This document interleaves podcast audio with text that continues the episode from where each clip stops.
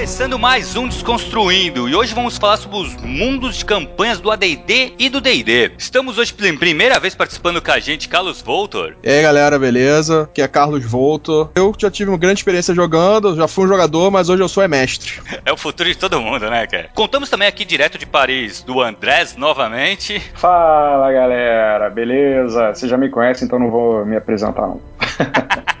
e Leonel Caldela, do já participou com a gente aqui do, do Dragonlance, um trabalho, acho que é o único que trabalha com RPG diretamente aqui, né? Beleza, galera? Eu sou o Leonel, como já foi falado, eu tava aqui falando de Dragonlance, que é o meu cenário preferido, e sou autor de Tormenta, né, que é um cenário de RPG brasileiro. E vamos fazer, vamos falar aqui dos nossos grandes clássicos, né, que foram a nossa carreira de jogadores de AD&D. e claro, com o anfitrião Eduardo Spor. É isso aí, vamos desconstruir aí os mundos de AD&D e D&D. E mesmo para você que de repente nunca ouviu falar, né, de RPG, fica com a gente porque vamos falar várias histórias, não só das nossas histórias no jogo, como a gente vai contar as histórias dos mundos, que até podem te inspirar aí. Então vamos tentar fazer esse programa de uma maneira mais didática possível, né, Thiago? Sim, mas antes vamos para o feedback. 10, 9, 8, 7, 6, 5, 4, 3, 2, 1, 0.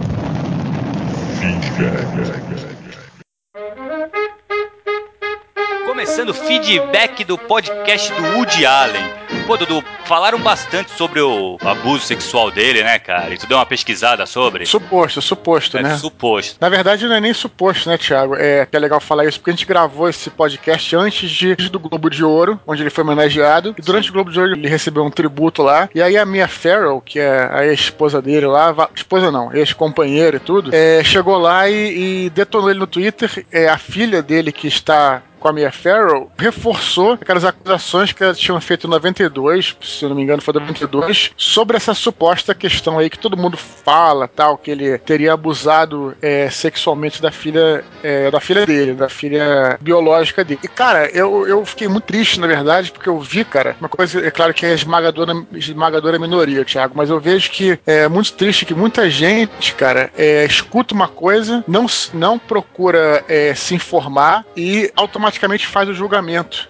É, já Entendeu, julga cara? o cara culpado, né, cara? É, foda é ou seja, isso, é, é, fiquem sabendo, eu vou colocar dois links nesse post. Vai ter assim, é, é links da leitura de, de feedbacks, onde tem é, uma matéria muito boa do Estadão, né, onde fala, desconstrói toda essa questão, explica, na verdade, que só existe dois fatos, né? O resto tudo suposição, tá, Thiago? Os dois fatos foi que ele foi acusado pela Mia Farrow e o outro fato é que ele foi absolvido todas as instâncias passou por detector de mentira, que não também não prova grande coisa, mas passou por uma série de é, coisas com os psicólogos e, e a menina foi é, fez aquele exame de, não sei se chama corpo de delito, né? E não tinha nada e tudo mais. Então é complicado porque quem fala isso, né, cara, é, fique sabendo que qualquer um pode ser acusado, né, Thiago? Exatamente. Eu posso chegar e acusar, posso chegar e te acusar de alguma coisa, né? Até uhum. provar são outros 500. Mas se tem acusação, a polícia é obrigada a averiguar e é isso aí já é quando acontece essas pessoas automaticamente já te julgam culpado. Isso aí é muito, muito estranho, cara. É muito triste ver que tem pessoas que têm esse pensamento. Mas o cara é santo, não. Mas sem dúvida, né? Sem dúvida já foi comprovado, né? É, foi, ele foi julgado. Foi inocentado. Então, assim, é exatamente. O que me deixa mais triste, Dudu, é as pessoas lerem isso, já olharem pra cara do, do Allen e falar, pô, pedófilo aí. Porque assim, o que chega na gente, pensa que a Mia Farrow, não tô também assim defendendo o, o Woody Allen, porque realmente. Mas assim, o que a gente sabe é que a justiça já julgou e inocentou. Então, cara, isso aí, esse caso já foi pra justiça. E a Mia Farrow se doeu com ele. Isso é notório, ela não fala com ele, ela não olha na cara dele. Não, eu vou. É... Mais uma vez, sim, quero defender o cara e quem tiver alguma coisa é, contra, pode falar, na verdade. Isso que é legal, né? Claro, claro.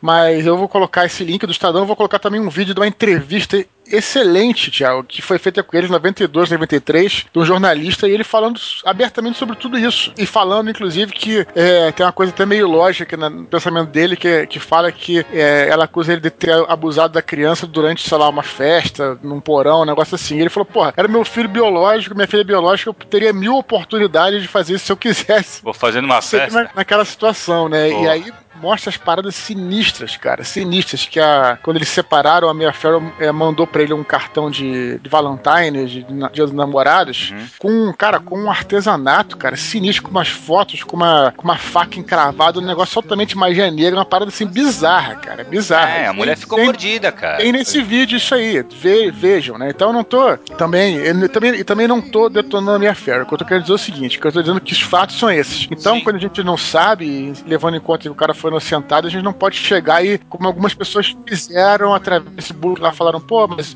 estão apoiando esse cara tal, o cara que é pedófilo, quer dizer, os caras nem eh, se preocuparam em ver nada. Bem, então deixando, fechando isso aí, né, cara? Assim, o cara já foi julgado, já foi inocentado, bola pra frente agora. Então vamos para a leitura dos comentários. Tu vai ler o comentário da Ana Carolina Guiar, Dudu? É isso aí, Ana Carolina, que outro dia, o Thiago, ela, ela fez um bolo de aniversário é, com os meus três livros, assim, em forma de bolo.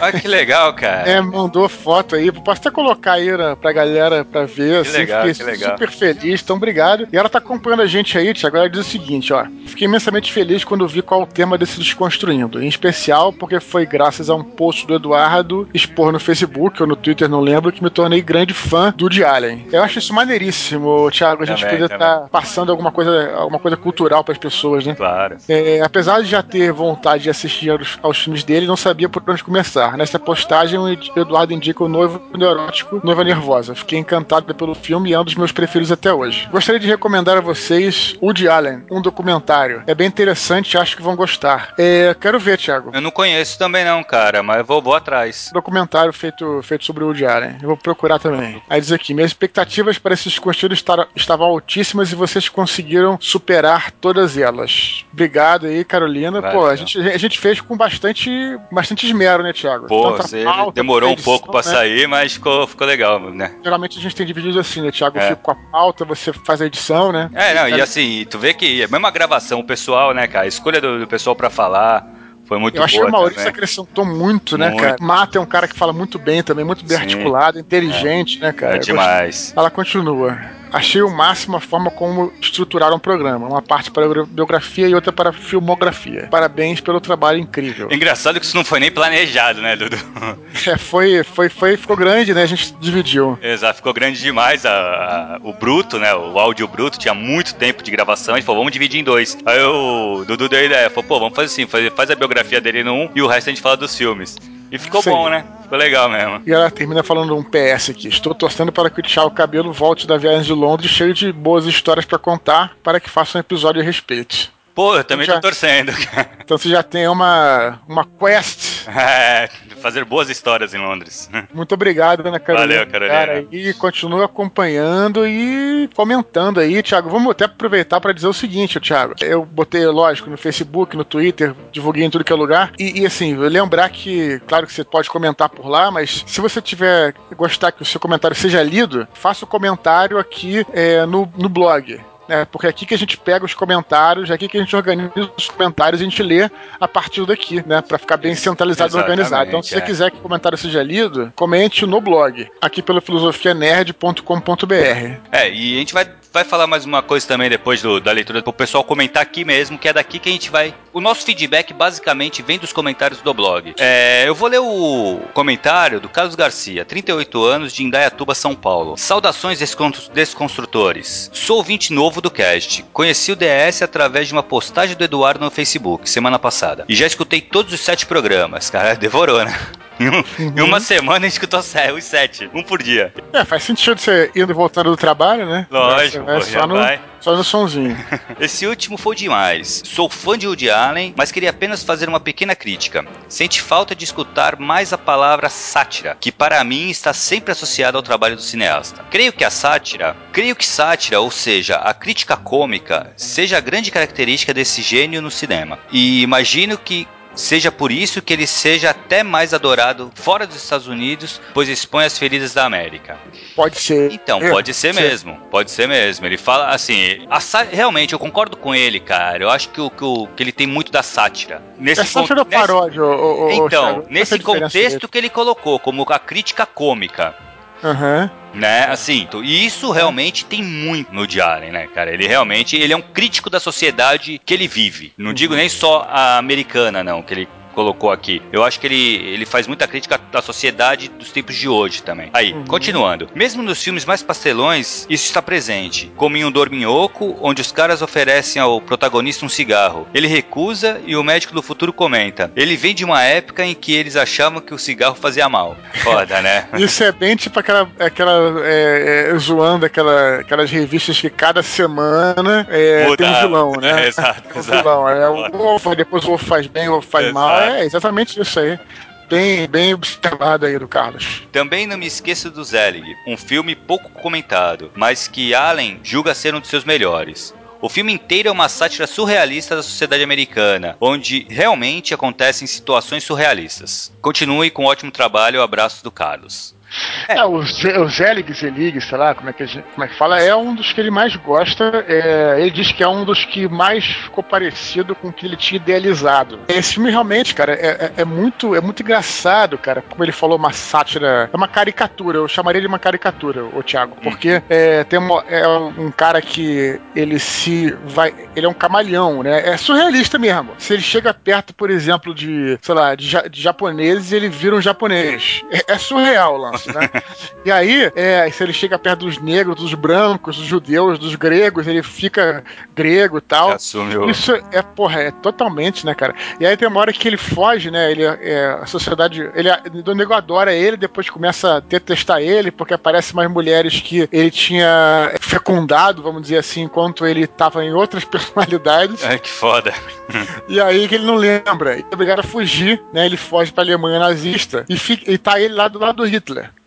E aí, foda. e aí, quando ele volta, né? Ele, ele, ele tem que fugir, porque os caras descobrem, então ele foge e pega o avião, assim, faz um- uma pirueta, e todo mundo vê a pirueta e começa a adorar o cara de novo. Quer dizer, o cara tava do lado dos nazistas, tava- era um Foda. nazista, aí ele fez uma pirueta e nego, por causa da babaquice, ele começa a ser adorado de novo. Então, é, isso, isso é, porra, né? E aí, o- aí o, o- cara que tá lá falando, o comentarista, que ele fala, ah, mas é, nos anos era assim, as coisas eram doidas, mas eu acho que também não mudou muito. E é claro, é, e cara, e se pensar bem, realmente acontecem essas coisas, cara. Tipo, assim, Foda. você chega, é, uma hora pra outra o cara é um, é um vilão, faz uma babaquice, e aí o nego acha que o cara é o máximo, entendeu? Então, Uhum. é, É, realmente- na verdade, assim, eu não assisti o Zelig. Não é que a gente não comentou também. Cara, deu pra ver que são muitos filmes, né? Então a gente foi mais focado no. pra acelerar um pouco o papo também. Senão ia ficar um programa enorme, né, cara? Mas eu não. Eu não eu- é um filme que eu não assisti. Isso aí, mas vale a pena. Vale a pena. Obrigado, Carlos, pelo, pelo comentário. E agora, cara, eu vou anunciar uma novidade aqui que a gente vai tentar. Não, não vamos prometer também que vai continuar tal. Vamos tentar para esse próximo feedback, né, que a gente for gravar. é, a gente vai tentar uma coisa nova. Uma ideia que a gente já teve há muito tempo, a gente chegou até a comentar já num dos feedbacks, que é convidar um ouvinte para participar do feedback, fazer uma participação. Isso, Thiago. É, então e qual, qual a ideia? A ideia vai ser, a gente vai escolher ainda os comentários do blog, a gente vai escolher um que realmente, assim, desperte na gente uma vontade de estender aquele papo com mais dinâmico, de conversar com a pessoa. É, como esse, esse que vocês estão ouvindo é sobre os mundos de Oh. Dungeons and Dragons, de D&D, qualquer comentário que você faça é, pode ser engraçado, pode não ser engraçado. é? So- concordando, é- discordando, não interessa, sobre essa questão comentário. da RPG, né? Quer dizer, é um excelente tempo pra começar, porque RPG é que não falta de história pra galera, né? Exatamente. É, então, fala assim, a ideia de vocês, o que, que vocês. Os mundos que vocês mais gostam e por quê. Então, e como que vai ser a participação, Dudu? A gente precisa só passar algumas especificações técnicas pra pessoa poder participar, né, cara? Então, primeira coisa, vai ter que deixar o e-mail no, no comentário pra gente entrar em contato com vocês através do e-mail. Coloca, escreveu o, o comentário ou no começo do comentário ou no final, deixa o seu e-mail.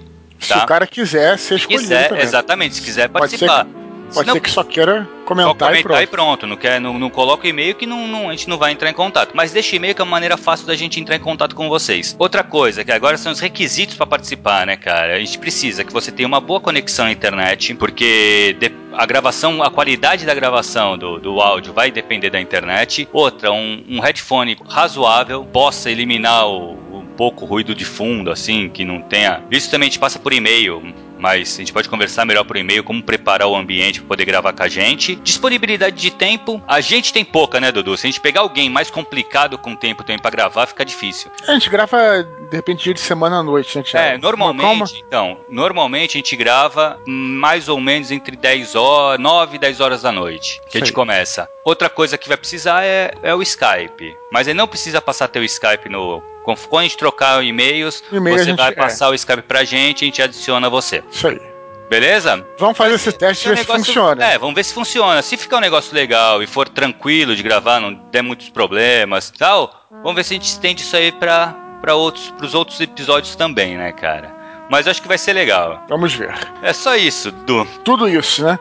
E agora vamos para um programa que ficou em um arquivo só, mas que ficou gigante Isso, Ficou aí. gigante, mas conseguimos fazer num, num arquivo só, gente. Espero que gostem dos mundos de AD. Vamos direto para Waterdeep agora, tia. Vamos nos encontrar lá.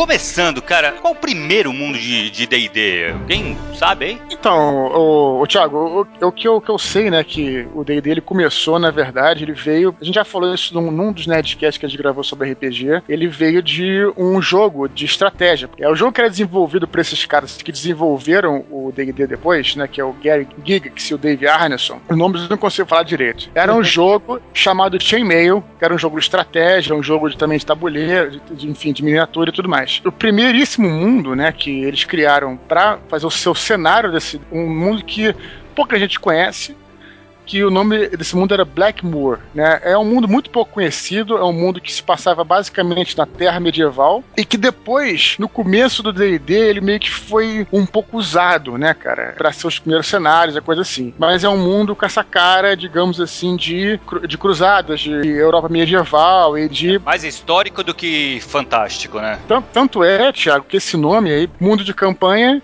em inglês é campanha setting, né? É, por que, que esse nome é campanha estranho, né? Mas é, é porque esse, é- é- o nome vem, né, justamente do cenário para as campanhas. Campanhas é um termo militar, então Sim, campanhas militares, entende? Então, como no Chainmail ele se organizava, organizavam campanhas militares, então daí que veio, afinal de contas, o nome campanha setting, quer dizer, cenário para campanha. E isso veio justamente de um jogo militar, então pode fazer, não fazer muito sentido. O que, que um três, uma party, um grupo de quatro caras, o que, que tem a ver com campanha? É, na verdade, é uma herança da, da campanha setting da, da- dessas Dessa época, campanhas né? militares do Chainmail. Alguém aí já jogou esse Black Nunca, né?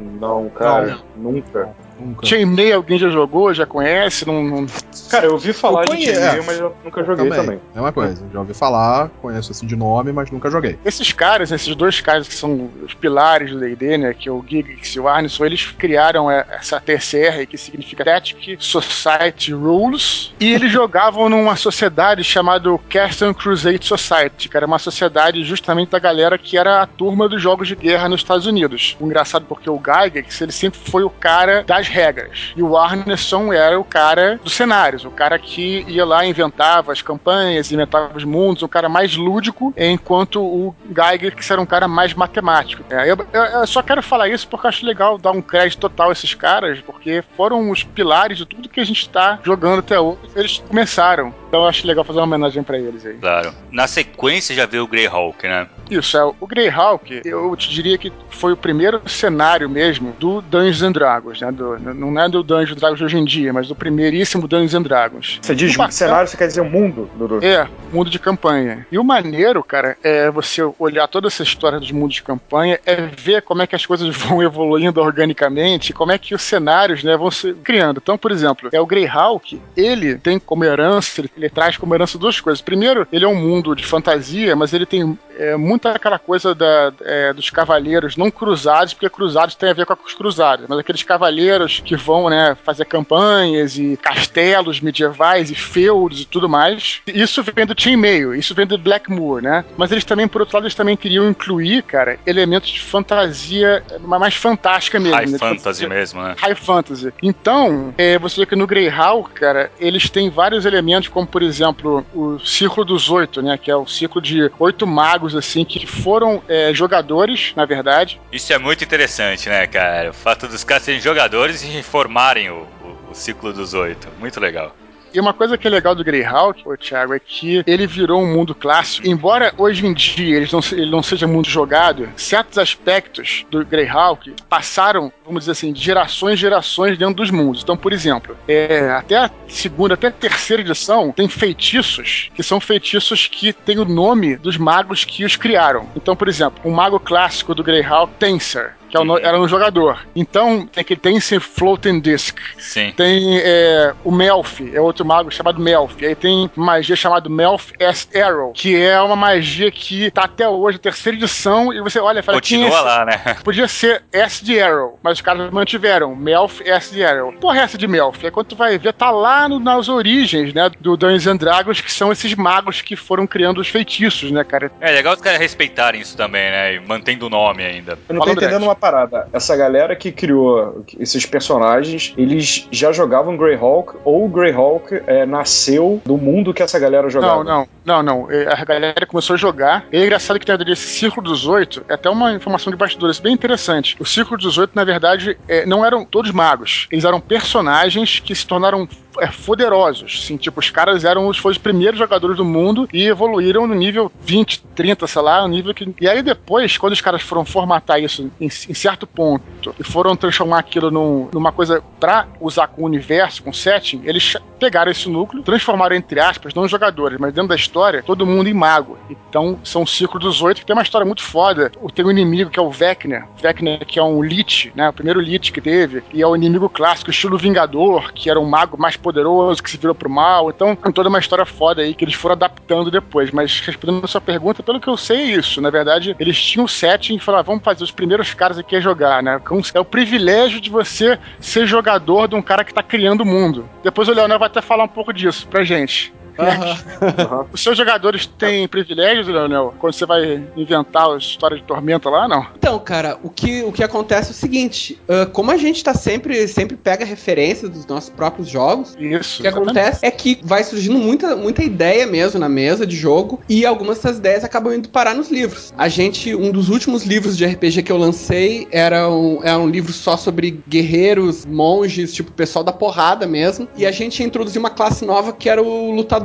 Um cara que luta sem armas, mas não é exatamente um artista marcial, assim, mais um brawler. Cara, eu acabei usando o personagem de um amigo meu, porque ele tinha feito um personagem assim na minha campanha e tal. Sabe, ele já tava pronto, com uma história toda criativa lá, toda bem legal. A gente acaba usando isso, cara. Ou então acaba usando partes das campanhas, assim, nos próprios livros, assim, como plots, assim, pros, pros Aham. leitores, né? Eu acho que isso é normal, cara. Ainda mais quando os caras estavam jogando lá 30 anos atrás, era o primeiro grupo, né, de de D&D da história. Óbvio que as referências do... É o primeiro do grupo. Gygax É. Isso. do primeiro grupo, né? É o primeiro grupo mesmo, e quem tiver saco aí, né, entra. Própria Wikipedia, no verbete Greyhawk no Wikipedia, fala melhor sobre cada um desses personagens, quem eles eram, que jogadores eles eram, que relação eles tinham com o mestre. Então, por exemplo, sei lá, o Tenser era filho do Gary Guy, uma coisa assim, né, não sei de cabeça, né? Então é, é curiosíssimo, né? Você vê como é que tudo isso evoluiu. Então, é não só as magias, como também outra coisa que virou clássico do Greyhawk é, foram os deuses, os deuses que foram usados até hoje, na terceira edição, os deuses de Greyhawk são os deuses usados como default da, da mitologia do Dungeons and Dragons.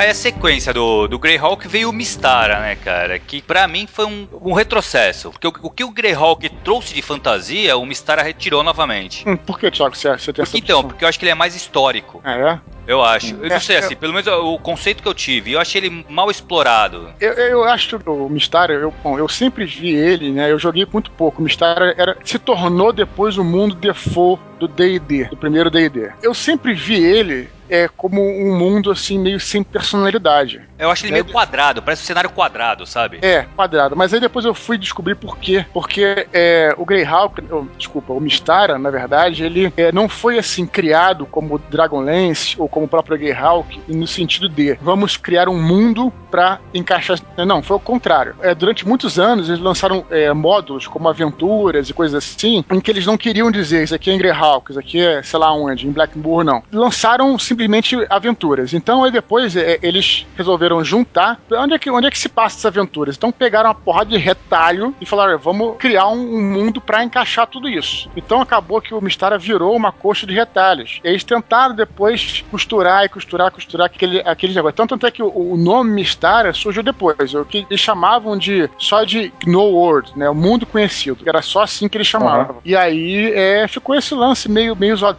Então, isso que você está falando, na verdade, Thiago, é, se refere a um aspecto do Mistara que é o cara Meigos, deve ser, né? Porque assim, tem o, o, Red Steel, que eu achava muito engraçado que ele vinha com CD, cara, e tu colocava, a primeira Isso. frase do negócio era Red Steel is red. Aí fala, caralho, não, não me fala, não me diga, velho.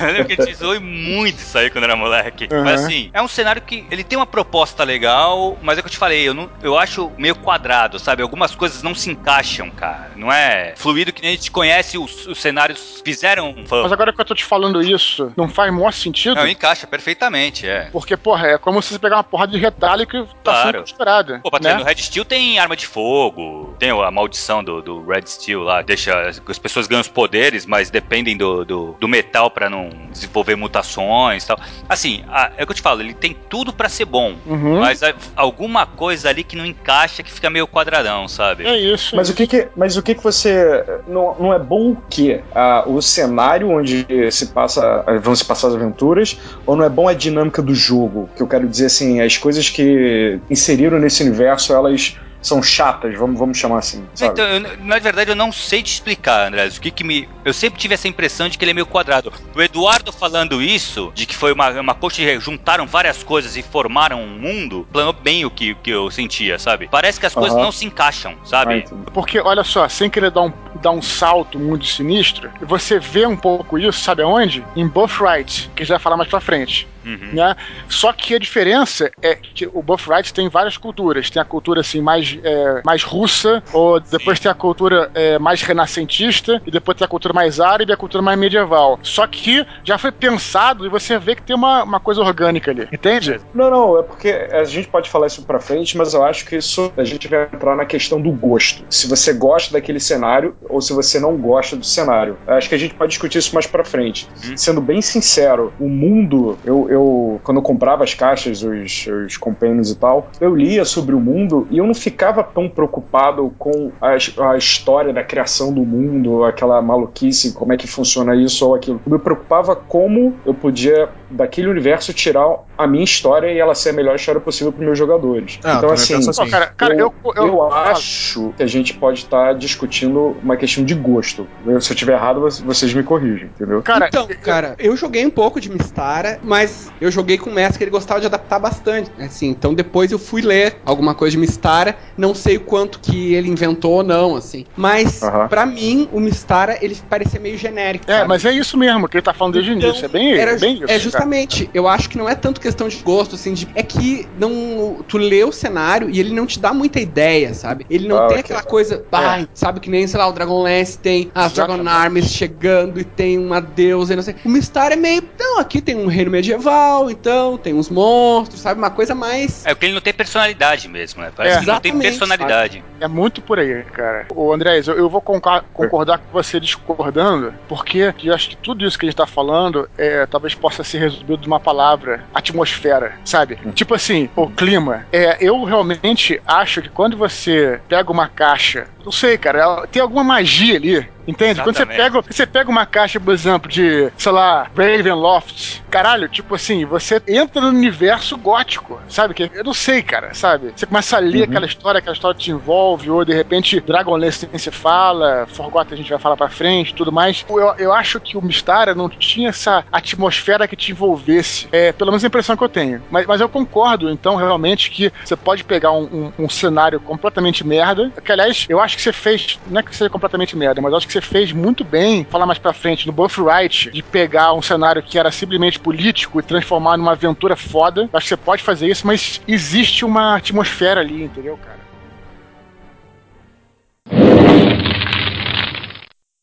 O próximo mundo, Dragonlance, já falamos muito de Dragonlance. Já entrando aí no AD&D, né? É, já, olha, já é o, é o primeiro cenário de AD&D, né? A gente chegou a comentar isso no... A gente fez um podcast falando do Dragonlance. Então, assim, Aham, com JP, né? puta lá que falando muita coisa sobre Dragonlance. E só que falamos mais da parte literária da coisa, né? Agora vamos tentar entrar no, no cenário de campanha mesmo. Como é que era jogar lá. Eu, eu até tenho o livro de Dragonlance. É, a campanha, ela se passa. ah, pelo menos na, na história da campanha básica, ela vinha. de- era depois, eu acho que das histórias, agora eu não lembro. Era depois das histórias que são dos romances. Elas Uhum. não se passavam na época do romance. E isso pra mim, tipo, foi uma parada que, tipo, ah, que merda. Pô, eu já gostava, você- eu já achava maneiro. Eu já achava maneiro você ter. Saber o que aconteceu, né, no passado e poder desenvolver qual ia ser o desfecho, enfim, da, da história e tal. Eu já achava isso interessante, essa parte interessante. O Dragonlance ele pensou em, primeiramente, né, antes de regra, antes de qualquer coisa, trabalhar o cenário de campanha. Então, trabalhar um, um- uma- um conjunto de livros, de romances, que iam meio que gerar o cenário de campanha. É isso que eu tô falando merda. Os romances vieram então antes do cenário. Sim, eles vieram. E, na verdade, os primeiros, as primeiras aventuras e o primeiro romance, eles vieram meio juntos, assim. Aham. Eles tiveram diferença de alguns meses. Tem os é módulos, se né? for- é, os módulos. Se tu for ler o primeiro romance, que eu acho que a maior parte do pessoal aqui com certeza já deve ter lido, né? É o. Ele é, é, é dungeon. O pessoal, sabe, entra na masmorra e enfrenta armadilhas, e daí um personagem morre, ressuscita. E é aquela coisa bem, bem uma aventura mesmo. Dá pra, dá pra ver os encontros ali direitinho. A partir do segundo romance, é que eles vão divergindo bastante. Que eu acho que daí as aventuras são lançadas ah, bem antes, assim, e os romances não, não se preocupam tanto em seguir essa estrutura, né? Eles daí já vão pra uma coisa mais, mais literária mesmo, mais ah, se preocupando com o desenvolvimento dos personagens, etc. É, o primeiro- Então, cara, eu acho assim, o Dragonlance eu sempre tive um, um problema com a campanha, com, com, com o RPG, que é o mesmo problema que tem o Senhor dos Anéis. Porque assim, tu tá num cenário onde já, já existem os heróis. Entendeu? Uhum. Assim, e, É. e tu fica, eu fico meio assim, porra, se eu, se eu fosse rolar. Como eles iam rolar uma interação com os heróis, ou eles seriam os heróis dessa história, mas aí tu não teria o Heisling no mundo, entendeu? Assim, eu, eu acho que tem esse problema, acho que ele fica um pouco travado, pra mim, pelo menos. Uma parada maneira, Thiago, é jogar é, depois que acaba a guerra da lança. Então os caras já estão fodas, né? E aí você pode desenvolver com o cara aventura ali, né? Então você vê, por exemplo, já Sim. tem o Oltanis como um cara lá que é o cara fodão do, do semi-elfos e tal, e já tem tudo aquilo. Então acho legal jogar, é, assim, sei lá, uns três anos depois da Guerra da Lança, com, de repente, uma nova ameaça que pode surgir e tudo mais. Então acho maneiro, Sim, os caras já são é. fodas, já são. Acho que funciona, Aquilo funciona já bem. aconteceu, né? Mas é foda também, né, Dudu? Porque aí tu não vai ter lá os Dragon Armies. É, é, é complicado. Ah, mas você pode inventar. né? Acho que justamente a graça é essa. Você, ele- eles te dão os elementos, o, a- o cenário tá ali e você pode fazer o que você quiser, sabe? Eu, pelo menos, eu nunca me prendi muito à história do cenário, como eu já falei, né? Eu gosto mesmo é de ler um pouco e, cara, e Explorar, criar. e criar e- em cima e disso. explorar, sabe? É. É, a minha experiência foi já um pouco diferente. Eu geralmente fazia isso quando não tinha história. Eu construía essa história, geralmente por isso quando eu jogava GURPS, eu tinha essa coisa de construir o cenário, construir o lugar. Uhum. E geralmente nas campanhas de D&D, quando eu era mais novo, realmente eu pegava mais o que tava lá, a história do que tava acontecendo. Uhum. E hoje em dia, na verdade, quando eu ainda consigo jogar, hoje em dia eu já mudei completamente isso. Hoje eu faço isso, hoje eu realmente faço isso que o André falou. Hoje eu já pego aquela história e transformo ela numa coisa completamente diferente, já evoluo ela. Pô, hoje, por exemplo, eu tô tentando jogar um cenário de Forgotten que eu passei dois mil anos à frente da história base do livro. É, e criei tipo um cenário pós-apocalíptico medieval. Eu acho que de uma maneira ou de outra, tu vai querer, né? ah, botar os personagens legais, botar os- as coisas que os, os jogadores conhecem, que tu mesmo conhece como mestre. Mas tu não quer ficar preso, né? Naquele, naquela É, coisa. exato. "Ai, que nem no, no Dragonlance. Cara, mu- muitas vezes eu ouvi isso das pessoas falando ah, que o problema do Dragonlance é que, sabe, o Tannis, o Sturm, a Laurana já fizeram tudo. Porra, eu me eu diverti. eu- cara, o Eduardo ele mestrou, mestrava Dragonlance pra mim.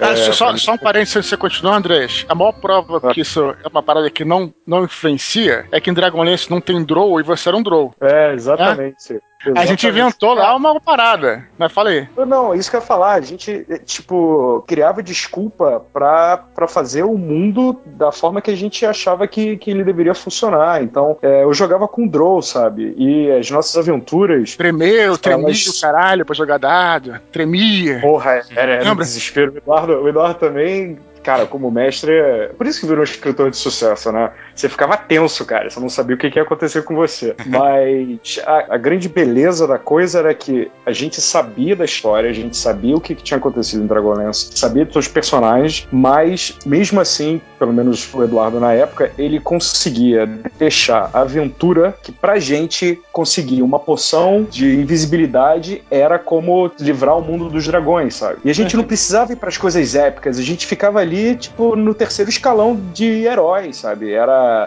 era todo mundo nível baixo, ninguém tava comprometido com grandes feitos e tal. Cara, foi, foi uma das aventuras mais maneiras, foi um dos jogos mais bacanas que eu tive em Dragonlance com o Eduardo mestrando e a gente não usava muitos elementos da história. A gente ficava dentro do universo Dragonlance, o Eduardo desenvolveu o universo né, da, da mesa de RPG. A gente jogava, às vezes eu mestrava, às vezes o André mestrava também em Dragonlance, também tinha um cavaleiro lá, né? O, o Zé Gotinha. Né? Zé Gotinha, é. Zé Gotinha, eu fiz o desenho, eu fiz o desenho do cavaleiro desenho mal pra caramba, né?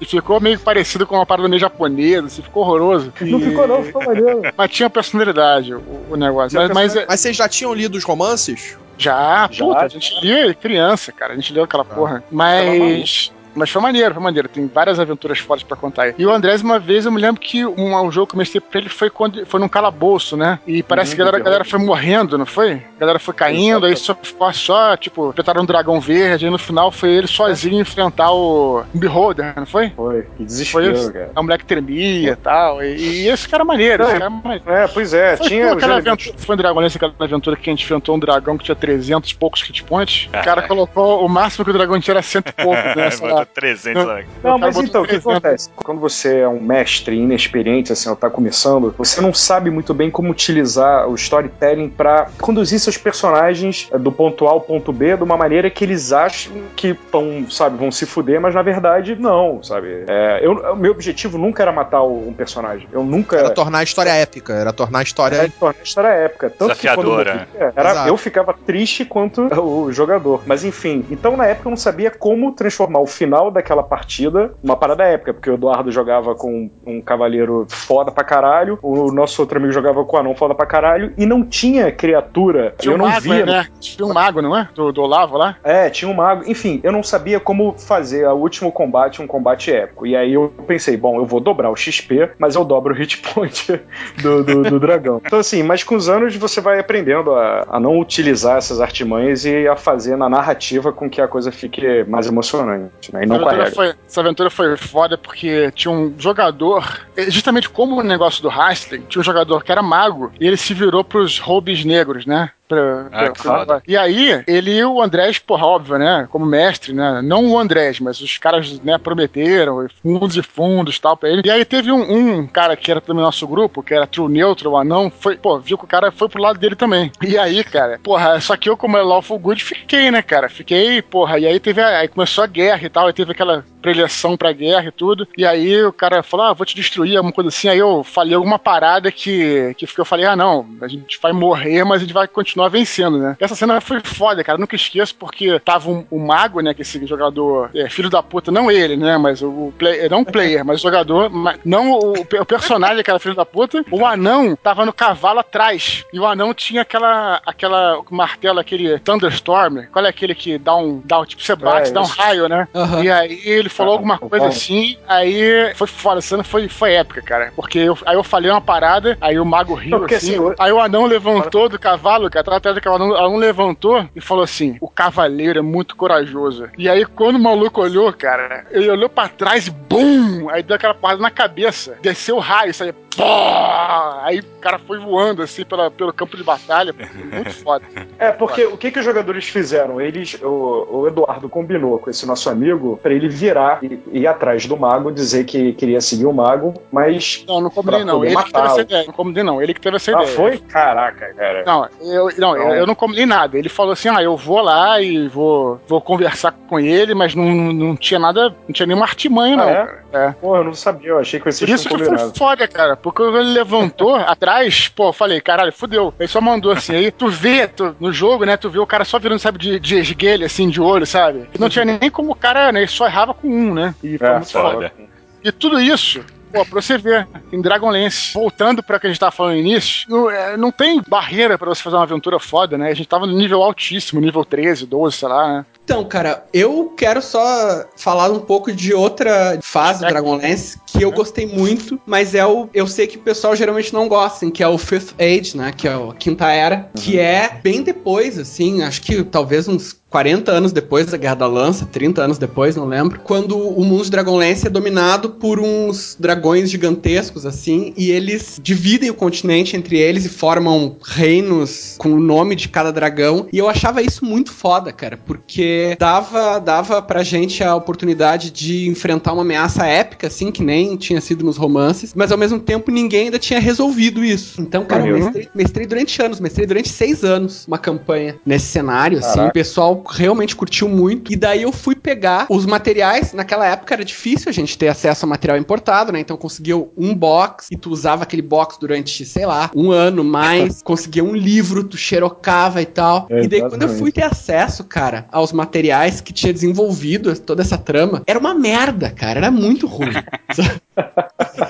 Eles descobriram que os dragões eram alienígenas de outro planeta, Ah, não. cara. Para com Sério, eu não acreditei quando eu li aquilo. eu, Meu, como é assim? mo- momento Highlander 2. Ah, Caralho. Momento it do Stephen King, cara, que o palhaço era um ET lá. Não, e era. E daí o desenvolvimento foi completamente bobo. Eles inventaram um herói que não tinha nada a ver, que era um herói que ele conseguia. Dragonlance, assim, era mais fantástico, realmente, mas os heróis sempre tinham que se unir, fazer aquela coisa épica, né? Uns sacrifícios pra, pra vencer os dragões. E esse herói, cara, ele fazia assim, ele montava nas costas dos dragões e matava com espadada. Ah. E daí o dragão caía, ele pá, caía no chão assim, ah, tirava o pó da roupa, tá ligado? E partia pro. Era um negócio muito ridículo.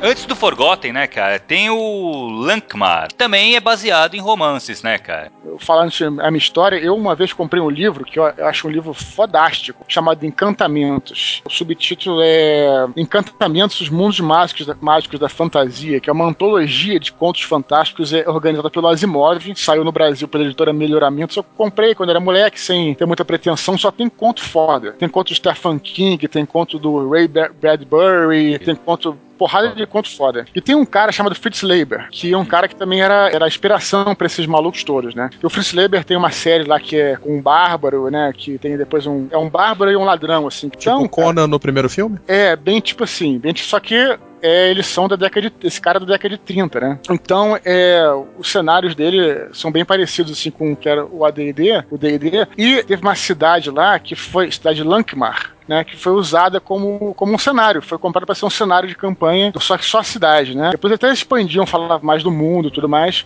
mas, É, mas era uma parada bem urbana mesmo, né? é porque ela é bem diferente, por exemplo. Acho que eu falei isso nos primeiros Nerdcasts que eu participei. Ela é bem diferente, por exemplo, do Senhor dos Anéis, que tem uma coisa mais soturna. O Senhor dos Anéis é uma parada assim, mais que a magia é mais, é, mais escondida, mais oculta. E nesses mundos, no mundo, né, na cidade de Lankmaria, o mundo se chama Nerhum, que é o mundo que o cara criou. É bem aquela coisa da guilda de ladrões, clãs de feiticeiros e tudo mais. Então eles fizeram esse cenário, só, é, não é bem um mundo, mas é só pra fazer, só para deixar uma nota aí. É, falam muito bem, né, cara? Assim, pelo menos a parte do- dos contos do Liber, falam muito bem, cara. O cenário de campanha aí, o- o- a cidade, eu não tive acesso também, nunca joguei, nunca li. Mas, assim, o- Esse conto que tem no, no livro é fodão, cara. É muito maneiro e passa bem tipo aquela coisa AD&D, entende? Uhum. Que eu acho que talvez o, o Tolkien não passe tanto aquela coisa do, do, do RPG mesmo, né?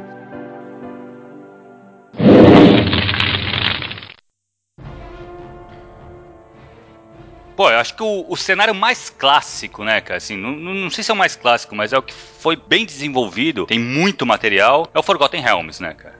É, e eu acho que eles conseguiram no Forgotten o que eu acho que eles não tinham conseguido antes. Que, sinceramente, pra mim, Forgotten é o mundo que abrange tudo. Você tem sepsionicos, você tem magos, dragões. Sem, sem ficar retalhado, né, né? É, exatamente. Era uma coisa que. A, e a história do mundo se encaixava. Permite É. isso, né? Né? Ela se encaixava, ela tinha uma, uma mitologia antiga que se conseguia trazer, tipo, você tinha o deserto, você tinha o lado oriental, você tinha os piratas nos mares, e, tipo, tudo se encaixava perfeitamente, era muito maneiro. Eu, eu- uma coisa, só pra falar em relação ao Forgotten rapidinho, só abrindo um colchete aí, é que isso é natural que acontecesse, porque foi, é, vamos dizer assim, amadurecimento desse processo. Sim, com certeza. Quando, quando você vinha lá, pô, Blackmoor, que foi um negócio feito, pô, porque precisava fazer e foda-se, entendeu? Aí depois veio é, o Greyhawk, que foi. Greyhawk ficou maneiro, mas foi uma junção dos cruzados, das Cavaleiro- Cavaleiros Cruzados com uma, uma parada, entendeu? Mais fantasia. Depois o Mistara, que foi retalho. Aí o Dragonlance, que, e aí o, a experiência literária do Dragonlance, vamos fazer agora uma parada consolidada. Eu acho que é em Forgotten que finalmente o. Acho que é o top dos mundos de campanha, porque como o Carlos falou aí, ele é feito. Tudo que a gente fala no Dragonlance, ah, mas tem um problema, porque já tá- foi, tudo já foi feito. Não tem essa desculpa no Forgotten. Vamos lá. É, exatamente. Não, não tem mesmo. Ele é totalmente aberto. Isso que eu acho foda do Forgotten. Você tem os personagens clássicos ou outros, né? Como é o Mister, né, Carlos? É, e o legal é que na- na- o próprio livro de campanha, ele te apresentava a história desses personagens, ele te apresentava o Dritz, o Elminster, os Lords de Waterdeep, ele te dava esses person essa gama de personagens, mas eles eram os personagens heróis e, e magos, só que eles faziam parte da campanha que você podia construir, né? Você começava, você podia começar a sua campanha, que eu acho que até no primeiro livro, você começava a sua campanha jogando com o Elminster sendo o seu o cara que te dá a missão, É, né? Você pode E eu já, já não tem muito como alterar a história, porque o Mister é um cara esti- estilo. É. não vou dizer estilo Gandalf, porque eu acho que ele é mais foda que o Gandalf. No sentido assim, é, não é que ele é um deus, mas ele tem. O Gandalf tem os poderes limitados na Terra. O Mister não, meu irmão. Aliás, É. tem umas histórias que nego, uns fanfics, o caralho, que depois até virou canônico, que o Mister vinha pra Terra buscar é, refrigerante e máquina de refrigerante. Assim. Você sabia disso, né? Não. Tem, Não, tem umas é coisas assim. é? O cara saía viajando pelos planos, o bicho era sinistro, cara. É, ele construía planos de existência pra ele. Ele morava, tipo, construía planos de existência. Ele, tipo. Era o ele, Dr. Manhattan, né? ele era o mago sinistro. Ele era o cara que, tipo, você falava o nome Bom, dele e né? ele começava E o cara a ouvir curte, o que você falava. E o cara é good, estilo Gandalf, né? É, exatamente. Era um cara bom. Isso, isso é a coisa que ele tem. Tem o Karatur, né, cara, que faz parte, que é a parte oriental. Eu é não isso, conheço. eu também joguei muito pouco. Alguém conhece, já jogou Karatu ou não? Não. Cara, eu cheguei a jogar uma época o Oriental, que saiu uma, uma edição especial, uma edição pra terceira edição Não, do livro terceira- Oriental. É, o terceiro é o é Rokugan, né? É outra parada. Não É. informou. É que é Mas o a gente Rings, usa- né? Mas a gente usava dentro de Forgotten as, le- as regras do Oriental. Mas, tipo, nunca foi uma coisa muito. Nunca trabalhei muito ne- nesse mundo, nesse lado do mundo. É, eu acho que Forgotten é realmente isso, né, cara? Ele consegue juntar tudo num, num cenário de fantasia, high fantasy também, né, cara? Que a magia é muito importante, o, o- as, as coisas fantásticas acontecem cotidiano do- do- dos personagens de Forgotten Realms. Eu tenho até um- um- uma região de Forgotten, eu tô falando o que tá vindo na minha mente, não tô nem vendo aqui na pauta. Vou- talvez vocês vão lembrar, talvez o, o Carlos que conhece, que tem uma região de Forgotten onde os caras já nascem com a magia no corpo. Uma parada assim. E eles saem, tipo, dando, tipo, coisas de energia feitas mágicas, uma parada assim, sabe? Tem um. Ah, era. Sim, é que é até depois criaram uma classe especial pra eles. Aham. Eles eram, tipo, eles, eles conseguiam canalizar a trama da magia. É, né? Que você tem lá a mística, que era a deusa da magia, e existe a, a trama da magia, que é o, tipo, o que dá a magia ao mundo. E permite que os magos é, façam magias, né? Tipo, é uma canalização de- dessa energia que existe. Isso. E aí isso. passou a existir um, uma- existiam pessoas que tinham a capacidade de, é, de- Já nasciam com a capacidade de canalizar essa energia automaticamente. Uma parada que eu acho É, muito foda absorver essa energia. Forgotten, a parada que eu acho muito foda que tá dentro disso que a gente tá falando é no livro mesmo de Forgotten, tem lá, fala é, as paradas é, do mundo inteiro e tudo mais, e tem lá, é News. Of, é, o nome do mundo é Toril, né? É Bertoril é o nome do mundo e o continente medieval, tirando o Mastica, tirando o Oriental, é o Fa, é Faeron, Ferrum, Faeron. cada um fala, fala de um jeito. É, E aí, é, notícias de Faeron, Ferrum, sei lá, rumores. Porra, aquilo já é, cada linha daquela já é uma ideia foda pra uma Pra aventura. aventura, é muito foda Sim, é. isso mesmo. Aí- Começou aí, não? Dessa, esses boatos. Eu acho que foi o primeiro livro de RPG, o, o primeiro cenário de campanha que traz esse, apresenta essa, essa tipo de maneira, né? Que eu acho que Talvez, isso aí, talvez. se, porra, te dá muita ideia de aventura, né, cara? Eu- eu- olha, olha como é que a caixa, o Thiago, ela é estruturada, olha que foda. Ela tem um livro, que é o livro do mundo, onde fala várias, todos os reinos e tudo mais. E tem um outro livro, que é uma lupa. Uma lupa que eu digo no sentido metafórico. É uma lupa em Shadowdale, que é uma aldeia, sei lá, nos vales, que é onde você pode começar a aventura. Então, o Que cara é exatamente tá- essa vila do Elminster. Sim. é uma vila, é uma pequena vila, né, Carlos? É, uma pequenininha, cara- uma vila, tipo, pequenininha. Deve ter, sei lá, tinha 50, nem isso, acho que menos, 20, 30 Esse- habitantes. Esse Coisa pequena. segundo, esse segundo livro que tem dentro da caixa, ele detalha a vila completa. Vai na taverna, mostra tudo da taverna. Então, então você te dá uma ideia ah, do mundo completo e de uma lupa pra você começar. Né? É muito foda, Muito cara. foda, muito foda. É, É. isso aí é a ideia de você começar o personagem pequeno num lugar isolado, né, cara? Assim, é. Menorzinho também. A coisa meio do Senhor dos Anéis. Começa no Shire. Né? Sim, sim, é, Exa- exato é isso aí. É bem Exatamente. falado, bem falado. E, e- e o legal também na caixa, tipo, você começava naquela vilazinha, mas você tinha ó, o mapa que vinha, era uma vastidão. Exato. né? Você tinha tipo, um oceano no meio do continente, que era tipo um grande lago que se conectava no oceano ao sul, que aí você tinha ali uma ilha com dragões, aí você ao, ao outro lado você tinha as grandes cidades, que aí tem, acho que a cidade mais famosa de, de Forgotten, na verdade, tipo, a maior é Waterdeep, mas acho que a mais famosa de todas, por causa do jogo, é Baldur's Gate. Sim, Mas, sim, sim. Waterdeep é que é o foda, né, cara? O É, não, Waterdeep Waterdeep É era- gigante, né? Tem uma caixa da, de Waterdeep também que também detalha tudo, né, cara? Sim, Waterdeep era gigantesca. É uma metrópole. É, É, o, o cenário é muito grande, né, cara? Eu acho que isso também é um diferencial do, do Forgotten. Territorial, assim. Não, E você o- tinha, tipo, o, o Forgotten, ele ainda aumentava, ele, tipo, ele dobrava o seu tamanho quando você introduzia, tipo, o submundo, o Underdark. Sim. Que era um mundo subterrâneo, com. Aí você tinha os Drows, a grande cidadela dos Drows de Foda, Mesoperrazan. é. Pô, Você não tinha. como- Não tinha. Exatamente, você podia contar milhares de histórias ali dentro. Realmente é um cenário muito bem construído, né, cara? Não, mesmo Bernazão foi. Eu falei 14 anos, mas acho que foi meu presente de aniversário de 16 anos ou de 15, agora, enfim, não lembro. Foda. E aí eu fui na, fui na Malazarte, e aí tava a caixa do Maison Berranzan, e tava a caixa.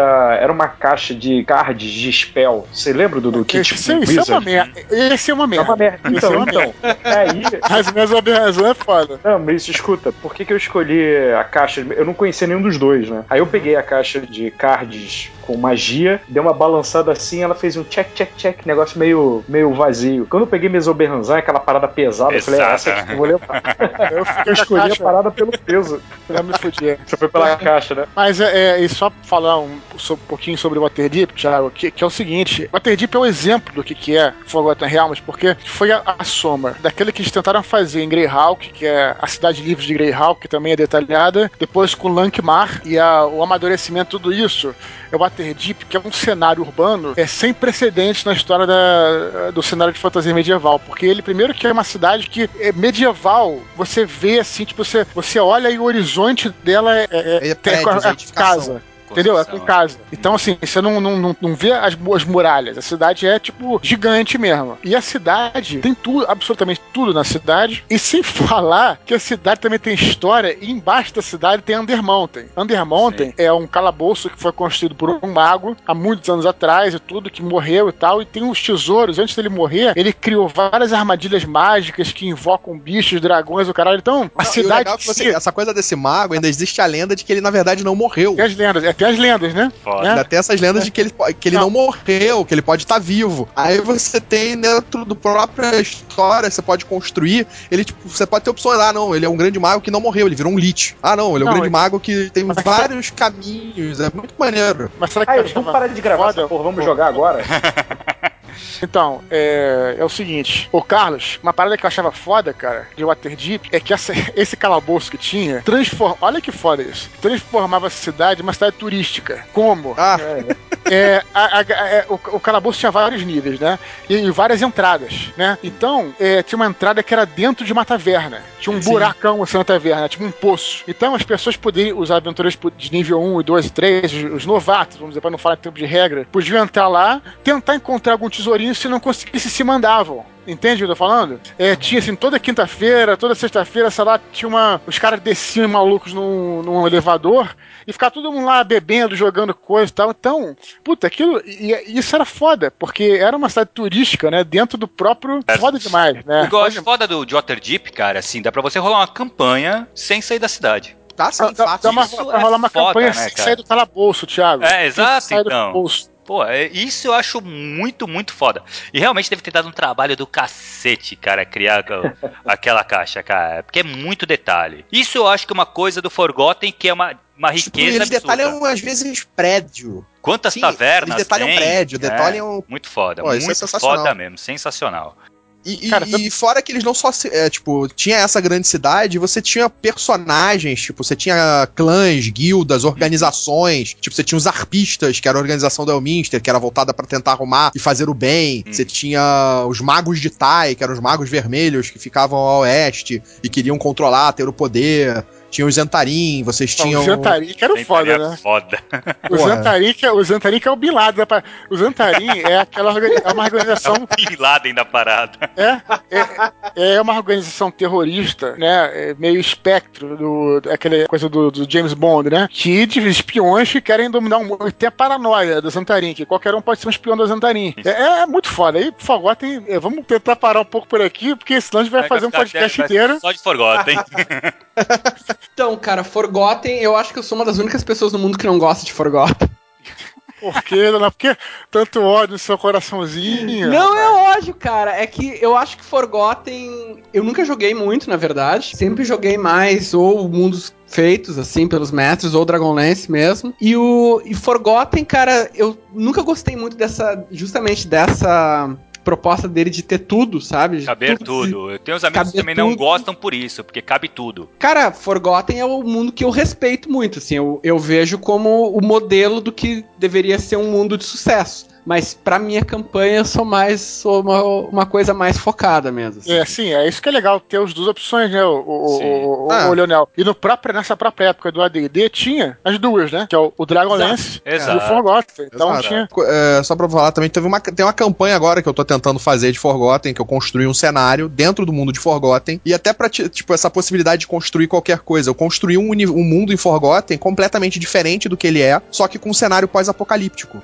Vem cá, o, o- só pra fazer uma menção rosa aqui, como eu falei mal do- da tradução do Dragonlance, né, do, no caso dos romances, eu quero fazer um elogio aí ao meu amigo, meu querido amigo Lúcio Pimentel, que foi o cara que traduziu aí o, o livro do Forgotten Realms pra terceira edição, a tradução ficou primorosa, achei Finíssimo, foda. cara. Achei Pô, foda pô. a tradução. Não é pro cara é meu amigo, não. Foda a tradução. Então é a bom gente falar. manja muito de RPG, né? É, e escreve bem, né, Thiago? É, escreve bem. Então é legal falar aí. É, Ah, só um detalhe também Forgotten, que, tipo, da diferença acho que de Dragonlance. Dragonlance tiveram os romances junto com a história, né? Forgotten se tornou Isso, tão é. grande que depois passaram a ter romances contando a história desses É. personagens. Sim, Principalmente bons, né? do. É, que são muito bons. Eu tenho a coletânea do Dritz, né? Do Salvatore, né? É. Aham. Salvatore é, É. um puta escritor, né? O Dritz é- personagem muito legal, né, cara? Porque Ele é assim, foda. ele nasce do mal, né? Que ele é um drow. Drow. Drow. E assim, ele é aquele cara que Troll é o elfo vai negro, pra quem não contra, sabe. né? é, é, que vai contra, né, cara, a maldade do povo dele. Isso é não, um, e anda de dia. muito Quer dizer, anda, ele abandona o under- underground, né? É. E, e se É, junta aos amigos lá, o anão. Porra, Com cara. que o anão, a- o Halfling e o Bárbaro. Sai de mesa bem rezada. Lembra do, lembra do slogan da, da caixa de mesa Sempre tem o slogan na caixa, né? A famosa cidade dos Drows, enfim, revelada. Era o slogan Ah, da é caixa lá que.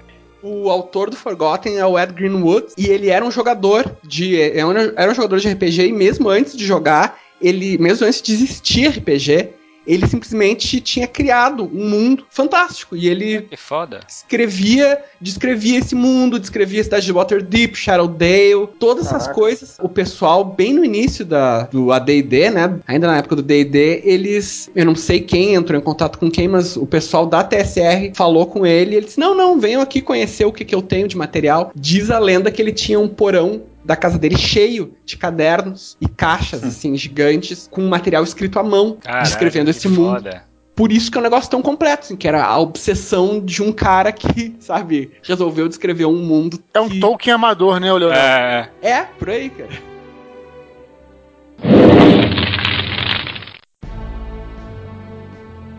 beleza, vamos pro Birthright. Buffright Eba. quem mestrava pra cacete era o Andrés, né? Puta. Ele foi um grande Buffright. Eu, eu tô é, indo na. A gente tá indo na pauta aqui a partir do, é, dos media. é, não, agora não pela. que foi publicado, mas mais pela questão do medieval de fantasia. É, que eu acho que o Buffett foi um dos últimos. Foi o último. É, né? foi Foi- dos últimos. É. Foi um dos últimos mundos publicados, né, em Medieval Fantasia, e tinha essa proposta bem interessante, porque é o seguinte, quando começou é, a aparecer, na década de, é, metade da década de 90 pra frente, começou a aparecer o lance do Vampire, que mudou muito, né, o storyteller, É. e o a White Truth mudou muito a cara do RPG. E aí tinha uma galera que falava, não, mas tem que ser uma, pô, o D&D começou a ser muito criticado por ser um jogo que tinha muita porrada, um jogo, né, é, e ele falou, não, vamos fazer uma coisa de roleplay. Então era a época que todo mundo, ah, tudo era roleplay, tem que fazer roleplay, né. É, o, o Buff Fright chegou com uma promessa que eu acho que até pros jogadores de AD&D foi meio furada, que é de ser um jogo mais político, né? E, e isso foi o que eles venderam. Mas, beleza. Mas então afastou um pouco a galera. Mas se você for ver a caixa e tal, ele é muito foda, porque o Buffret tem várias coisas interessantes. Inclusive tem a parada das Bloodlines, né, Andrés? Aí você fala um pouco aí, é, como, é, que- como é que é esse lance das Bloodlines, como é que é a história um pouco de Buffright. Pô, caraca, eu vou ter que lembrar aqui. Bom, é, Não, a parada ajudar. das Bloodlines do Buffett era aquela coisa do. Tipo, foi também guerra de deuses, e o sangue dos É, deuses os de- espalhou pelo na mundo. terra. E tocou em pessoas, e essas pessoas passaram a seguir a bloodline dos deuses que, tipo, que tiveram seu sangue tocando nelas, né? Dos seus é familiares. que você tinha essa, essa questão dos Bloodlines e você também tinha uns pontos de regência. Porque eu entendi o que você quis dizer sobre um, um jogo de roleplay, Dudu, mas o Birthright ele focava bem na questão de estratégia, de você dominar reinos. Eu acho que ele Isso, voltava isso. um pouco lá no, no Isso. É, eu sempre tive essa nasceu. visão, eu sempre tive essa visão também, que é um jogo que ele se preocupava muito com a parte board game Extra- da coisa, né? Isso, exatamente. Era um RPG, entre aspas, board game. Isso. Mas o que Mas- realmente me chamou a atenção, como você já tinha dito, foi essa, foi essa introdução da- dos Bloodlines, como o Kakin estava explicando. Houve um combate entre os deuses e nessa, nesse Battlefield o sangue espalhou, houve uma explosão, agora eu não me lembro direito, e algumas pessoas receberam esse poder e o poder ficou inerente e eles podiam passar isso para as gerações futuras, né, como se fosse uma questão de DNA, e você podia roubar também perfurando, acho que o coração com determinado tipo de aço, você roubava o poder. E isso deixava o jogo é, com um aspecto meio misterioso, porque muitas pessoas que jogaram comigo, algumas tinham Bloodline, outras não tinham, e você não sabia direito o background do personagem. Pra mim, o que deixou o Birthright, o que fez o Birthright ser um jogo bacana, era justamente que pela história, como que o mundo foi construído, todos os personagens tinham um passado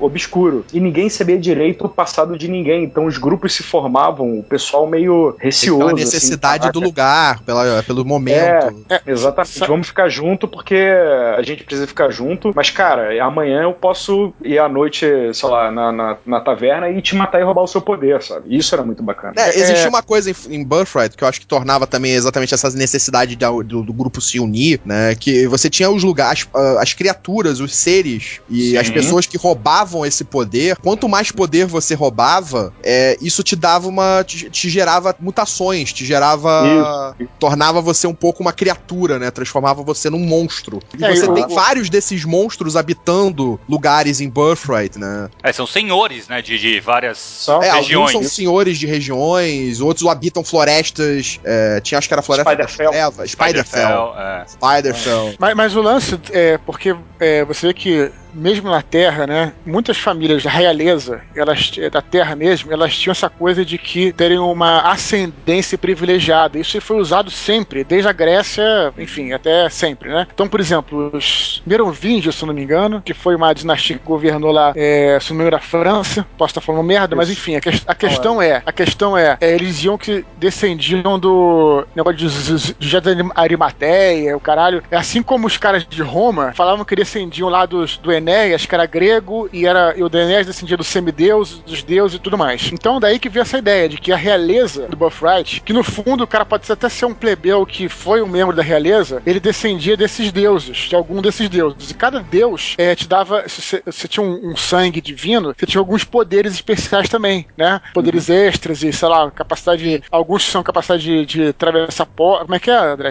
Fala alguns poderes aí, tinha. Ah, o. o, é, Os o poderes- Rex, o por exemplo, ele Major, tinha. Major. O personagem do Thiago, né, do Rex, ele tinha Touch of Decay, então tudo que ele tocava orgânico, ele podia apodrecer. É, Porque o sangue dele era do Deus Mal, né? Do Ash, Isso, Ash- é. Não, o legal também é. disso, na verdade, é- além desses poderes, na verdade, como começava isso, né? Você, tipo, os players não escolhiam se tinham ou não esse sangue. Ah, não. É, é, o- não, nem o mestre, o mestre podia até decidir se queria ou não que os players tivessem. Mas isso existia uma, uma possibilidade randômica que, que o livro te dava. Ah, de 1%. Joga o dado de um, joga 1%. Se você tirar 1%, você tem, pl- tem Bloodline. Ape- Apesar de que era comum os mestres falarem, ah, vamos fazer todo mundo Blooded, né?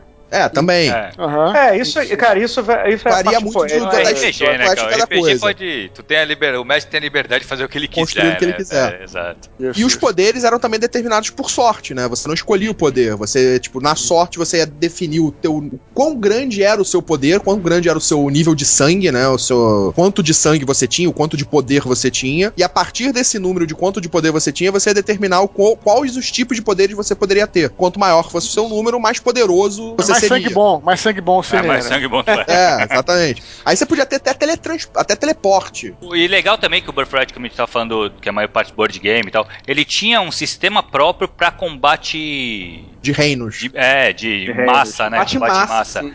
Isso que eu achava muito legal, cara. Que aí era, era um jogo mesmo board game. Que aí tu controlava as tropas, muito bom. É, era focado Navio. nisso. Uma coisa que eu É. achava bem legal do Birthright, que eu joguei anos também. A gente tem um do pessoal que aqui que escreve Tormenta, era mestre de Birthright. Ele, o que eu achava legal era a possibilidade de os jogadores terem um reino juntos, né? Tipo, então, digamos, um jogador é o mago do reino, sabe? Que ele vai ter a sua torre. O outro é o responsável pelas guildas de ladrões. O outro, sabe, vai ser o regente mesmo. Ou de cada jogador ser um, ser um rei. Né? Cada jogador Uhum. tem um reininho. Tem os livros, tinha os livros assim de Birthright, né? Que eram uns livros bem finos que tinha É. vários reinos pra tu poder. Sabe, o jogador realmente vai lá e é era relativamente fácil de tu conquistar um reino. Eu achava É. isso muito legal, porque te dava a possibilidade de tu influenciar a política do mundo, tu influenciar a cara do mundo, assim, logo desde, desde o começo do jogo. Tu não precisava esperar, sabe, tu tá no nível 20, sabe, fazer uma quest foda, coisa e tal. Eu achava isso bem legal. E tem um- uma coisa também que era legal na história, que você tinha que, na história de Birthright, os humanos eram odiados pelos elfos, e odiavam Sim, os sim, elfos, porque é. o continente principal de, de Birthright era uma grande floresta que foi devastada quando os humanos chegaram, né? Então você É, a relação tinha... das raças era um negócio muito Era tenso, muito né, maneiro, cara? era muito tenso, porque existia um conflito interno É. entre Não, não. elas. Não só entre as raças, como entre os- as etnias As humanas. etnias também. humanas também, é. sim, claro. sim, Que era, sim. que era, e aliás, foi o primeiro jogo que eu acho que teve, é, em termos de regra, ajustes em relação às raças. As raças não, É, né? ajustes As diferentes pra etnias as humanas. culturas, as culturas humanas, né? Então, por exemplo, o cara que era russo era, sei lá, mais forte, outro, né? Renascentista tinha mais ponto de skill, porque, né, tinha, enfim, aí, aí variando, né? Porque o É. Forgotten ele já apresentava vários tipos diferentes de humanos, mas não diferenciava por pontos. Você sempre É. tinha a mesma, mesma ficha. Agora no Birthright eles diferenciaram isso no- nas regras.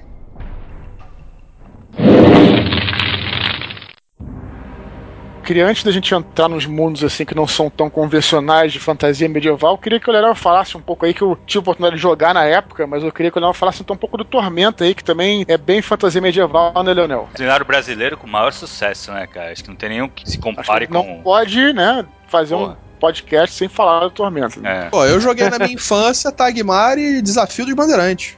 É, eu joguei Tagmar também, joguei os dois. Sim, Mas sim. assim, mas, o, mas eu acho que o Tormenta ele teve. O Tagmar é muito legal, cara. Mas ele não teve a- o alcance que o Tormenta tem até hoje, né? O Tormenta O- é o um, é um Tormenta, cenário o incrível, Leonel, né?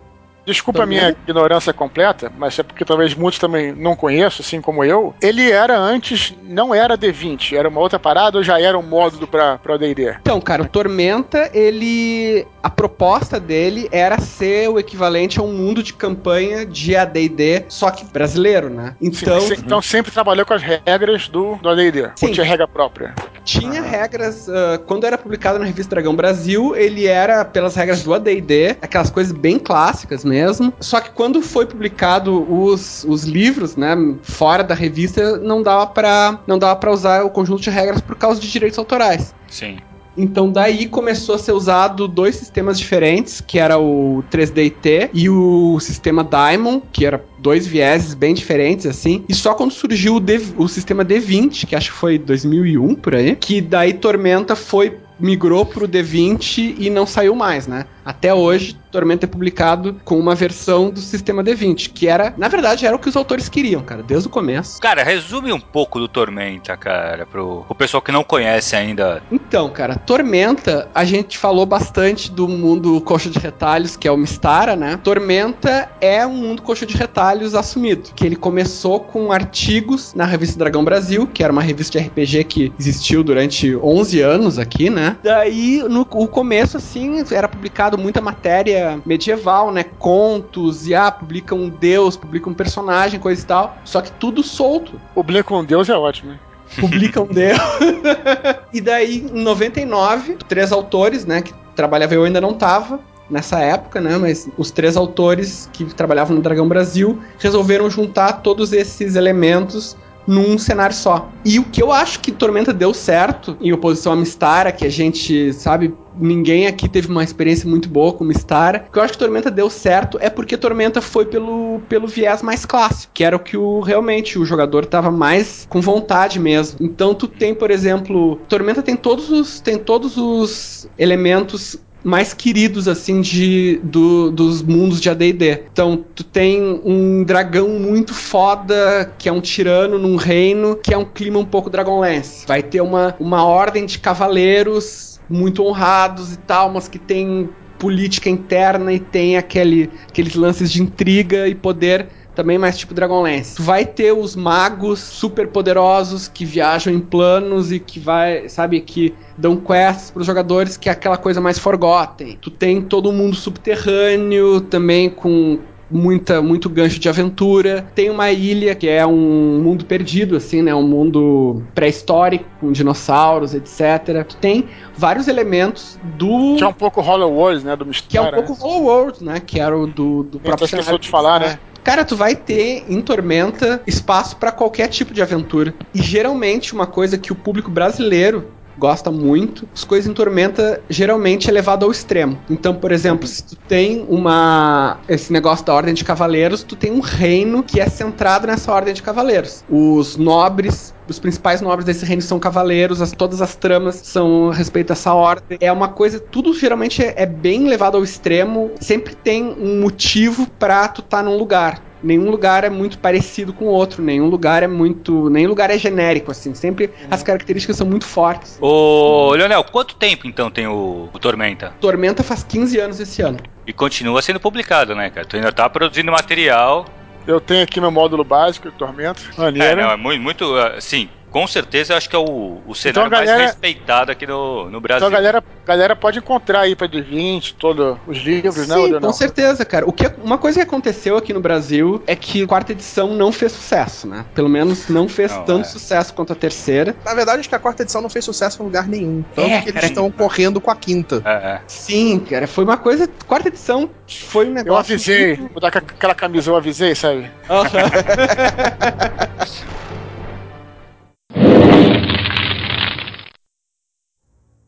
Agora são cenários mais específicos, né? Foge um pouco da fantasia medieval clássica que a gente conhece. Eu acho que o, o primeiro que, porra, pra mim, assim, eu, eu, tenho um carinho muito especial, é o Ravenloft. É. É foda, né? É. Eu acho muito foda, cara. Tem um muito... clima todo. É, é legal falar um pouco da... Eu acho que, eu não sei se era a experiência com vocês tinha a mesma que eu. Ravenloft, eu sempre, a gente sempre jogou, foi tipo one shot. Era tipo, vamos jogar uma aventura. É, geralmente é, não conseguia, não fazia campanha, porque geralmente não dava. É, mas eu acho que isso aí ele vai acompanhar muito os jogos de terror, né, cara? Quando é, é terror não, mesmo. Se... É que nem tu fala de Call of Cthulhu, não tem como Exatamente. uma campanha muito grande. Fazer a campanha de Call of é, Cthulhu. É, não dá, porque é. eu vou ficar louco ou vou morrer, entendeu? E eu acho que o Ravenloft traz isso também. Não, e você também se frustra um pouco, né, cara? Você se frustra um pouco porque, assim, na verdade, por mais que ele seja excelente, o jogo é foda demais, realmente fazer uma campanha, o, o jogo é voltado, ele realmente, ele fala isso no livro, ele é feito pra você se fuder. É. Né? Não é você pra você morrer. É se fuder, é pior, né? É. é. a gente vai falar até porquê, né? É, então, o, o que eu acho muito foda é que ele traz esse clima do terror pra fantasia. É. Ele começou, na verdade, né, o Ravenloft, a gênese dele foi uma aventura que foi escrita, inclusive, pela galera que escreveu Dragonlance, tem nada a ver com Dragonlance, nada. que é uma aventura que era chamada Ravenloft, que era uma aventura onde, é, se eu estiver falando merda, o Leonel pode me corrigir, porque é um especialista, né? É uma aventura onde simplesmente os caras invadiam o castelo de um um, de um vampiro, estilo Drácula. É os- exatamente isso. cara. Só que os caras, obviamente, esses caras não estão pra brincadeira, né, cara? Margaret Wade, Trace Hickman, os caras eram, são fodas. Então essa aventura ficou classiquíssima, porque a, a própria aventura tinha um clima foda. Então os caras vão falar, foi de tanto sucesso, então vamos, vamos é, mais terror e tal. E foi até evoluir. Eles pensaram no cenário mesmo pra aqui. Então, como é que os caras foram? Ah, vamos fazer um cenário que seja todo voltado pro terror. Vamos captar o clima dos filmes, das histórias de terror. Então, como é que eles pensaram na coisa? Eles pensaram na coisa. O Ravenloft não é um planeta, um mundo como os outros. O Ravenloft, ele é uma região que fica no plano etéreo, né? No, no semi, um semiplano. E esse, o planetário, ele é uma meio vivo, né? Tem aquelas brumas e tal. Aquelas brumas têm uma certa inteligência mágica, sei lá, não uma inteligência, né? E aí, como é que funciona Uma o. Ravenloft? Uma consciência, consciência exatamente. Você, em qualquer mundo que você tiver, pode estar em Forgotten, pode Dragonlance e tal, o cara comete um ato brutal, um ato bárbaro, né? Um é, requinte de crueldade. Isso pode chamar a atenção desse demiplano. Então ele suga lá, ele faz uma, sei lá, um doppelganger, faz um, um, um um duplicata da tua, desse lugar e te suga pro demiplano, onde você fica naquele domínio você é o, o líder do domínio. Você é, né? Você matou uma porrada de gente, fez um, é um, um lord que fez uma carnificina. Então aquilo, ah, ó, esse cara é candidato pra vir pra cá. Aí vai lá e, e transforma, né? Então o próprio mundo é inteligente, né? Digamos assim, tem, claro, tem a seu, seu limite, né? É, o que é, o que é legal disso é que também não explica-se, né? Se, se as brumas são boas, são más. É, ele deixa no ar, É. exatamente. Ele deixa no ar, assim, porque até esses caras não, não passam bem também no Ravenloft. Eles sofrem pra caralho. Todos eles têm uma maldição, né, cara? Sim, É. sim, sim, sim. É como, é como o Drácula, né? É bem estilo Drácula, né? O Drácula é um cara fodão tal, que tem o domínio lá dele na Transilvânia, mas ele é, ele é, é, sei lá, ele é tormentado por alguma pela parada Sim. quando ele é um cavaleiro medieval. Então tem uma parada assim. Então isso permite que tenha várias técnicas, por exemplo, de a- o dia é, ele tem a mesma duração que a noite, mas você tem que fazer o dia passar mais rápido como mestre. Sim. Entendeu? Você tem que dar aquele clima de paranoia onde você nunca tá seguro. As pessoas são, são ignorantes, são, você vai procurar ajuda, as pessoas não sabem te ajudar. Entende? Tudo aquilo ali são técnicas, né? Tem os cheques de, de, ter- cheques de terror já existiam, né? Mas pavor e, e loucura, né? Uhum. Então tudo isso aí cria um clima pra Ravenloft, que é um clima foda pra caralho, que você não, não pode confiar em ninguém, né, cara? É muito então é foda. uma. É muito maneiro, né, cara? É muito legal, cara. Muito legal mesmo. Teve uma aventura, uma aventura que eu mestrei, que eu fui parar, que eu fiz ir pra Ravenloft, né? Que foi tipo uma a única aventura que eu mestrei que teve Ravenloft. Que na verdade os, os jogadores eles não começam em Ravenloft. A gente fez, jogou duas sessões com os jogadores, tipo, num mundo genérico, na verdade, eu não especifiquei. Era tipo um, um mundo tipo Forgotten. É isso Só que, que não se era- sugere, né? É isso que É. se sugere fazer, né? Eles são levados pra lá, né? Até, até porque, só, só complementando o Carlos, até porque é, na, na caixa eles sugerem fazer isso pra que você seja um cara que não conhece nada do lugar pra onde você vai, né? Exatamente. E tipo, e a aventura, tipo, os players estavam querendo jogar, eles quiseram fazer personagens evil. Todos eles eram maus. Então entraram no clima da parada, É. né? É, né, tipo, eles eram maus mesmo, tipo, eles eram caras que, tipo, chutavam um mendigo pedindo dinheiro do lado do cavalo, tipo, eles faziam maldades na- nessas duas aventuras, dois, dois, dois jogos que rolaram antes deles irem pra Ravenloft, era exatamente eles exercendo o lado mal deles, que é o que eu, depois eu faço eles irem parar em Ravenloft, né, que aí eu ia terminar a campanha ali, porque, tipo, ia ser só até ali, até pra eles verem, tipo, beleza, vocês fizeram maldades, olha onde é que vocês vão parar. É. E lá eles vão ver que eu eu acho que é muito pior que eles. André, a gente jogou alguma aventura de Ravenloft, não? Juntos? Ah, jogamos, jogamos. Aqui em Jogamos- casa, né? O exclamação mestrando, né? Isso, da, da taverna, que o nego tentou invadir a taverna e alguém foi envenenado, alguma parada assim. Sim, sim, sim. Cara, eu gostava de Ravenloft, mas é, sendo bem sincero, como Ravenloft você não tinha esperança, você ia mais cedo ou mais tarde, você ia se fuder, eu ficava meio angustiado, assim, de, de jogar. Não se apegar Eu- muito ao personagem, né, cara? É, eu falei, caralho, como que eu vou sobreviver nessa porra É, desse mundo, foda. sabe? Por Mas isso que é legal do mestre. Por isso que eu acho legal. Quando eu mestrei essa porra das aventuras, eles não sabiam que a gente ia pra Ravenloft, que eu ia fazer Ravenloft. Então, tipo, não era uma coisa que tava. A gente decidiu, ah, beleza, vamos fazer uma, começar numa campanha e depois ir pra Ravenloft. Não, não. Eu fui parar em Ravenloft no meio da campanha, que, tipo, tava porque a gente tava jogando. Na verdade, sim, esse negócio de fazer personagens foras e ir pra Ravenloft era a proposta do começo do Ravenloft mesmo, né? E depois Uhum. no Domains of Dread ele apresenta já é, como você montar personagens já naturais de, de, de Ravenloft. Que aí é legal, porque tu pode fazer o meio Vistani. Cara, o problema racial lá, cara, se a gente é, no Birthright a gente falou que tinha tensão entre as raças, porra, no, no Ravenloft é absurdo, assim. Se você é de qualquer outra raça, o preconceito é absurdo. E isso- isso é muito legal também do de você trazer nego de fora e ser de outra raça. Thank you. Vamos falar Dark outro Sun. cenário, que é um outro cenário muito legal, né, cara? Eu conheço pouco, mas eu tenho amigos meus que são apaixonadíssimos, que é o Dark Sun. Eu acho que o Dark Sun, o Dark Sun pra, vou só resumir numa frase, é, é o Mad Max medieval, né? Perfeito. Porque o Não, Dark é Mad Sun- Max, é Mad Max com telepatas. Telepatas, é, mas essa história toda de telepatas é o seguinte, é um mundo, né, que eu acho foda, eu acho que o Carlos falou uma coisa interessante, que Ravenloft é legal de jogar uma vez ou outra, porque, nego, né, eu acho que Dark Sun também tem um pouco disso, no seguinte sentido, é, no sentido contrário, porque é muito difícil sobreviver, não pelo terror, mas porque as condições ambientais são, são sinistras, né, então é um mundo, basicamente, que era um mundo de fantasia medieval, como qualquer outro, em certo momento, os caras descobriram o poder de usar magia, que os caras ficavam muito mais poderosos, só que essa magia drenava a força da Terra. Então, acabou que toda essa, essa guerra, essa coisa da magia e tal, acabou transformando o mundo, ao longo dos séculos, um mundo devastado, deserto, inóspito completamente. É um Mad Max mesmo medieval. É um mundo, é, é literalmente um mundo pós-apocalíptico da fantasia medieval. Né? Onde está tudo devastado, tudo destruído. Tem uma cara um pouco daquele ereboriano do Conan, que é tudo meio bárbaro, tudo meio destruído, devastado e tal. Esse negócio do psionico é foda, porque também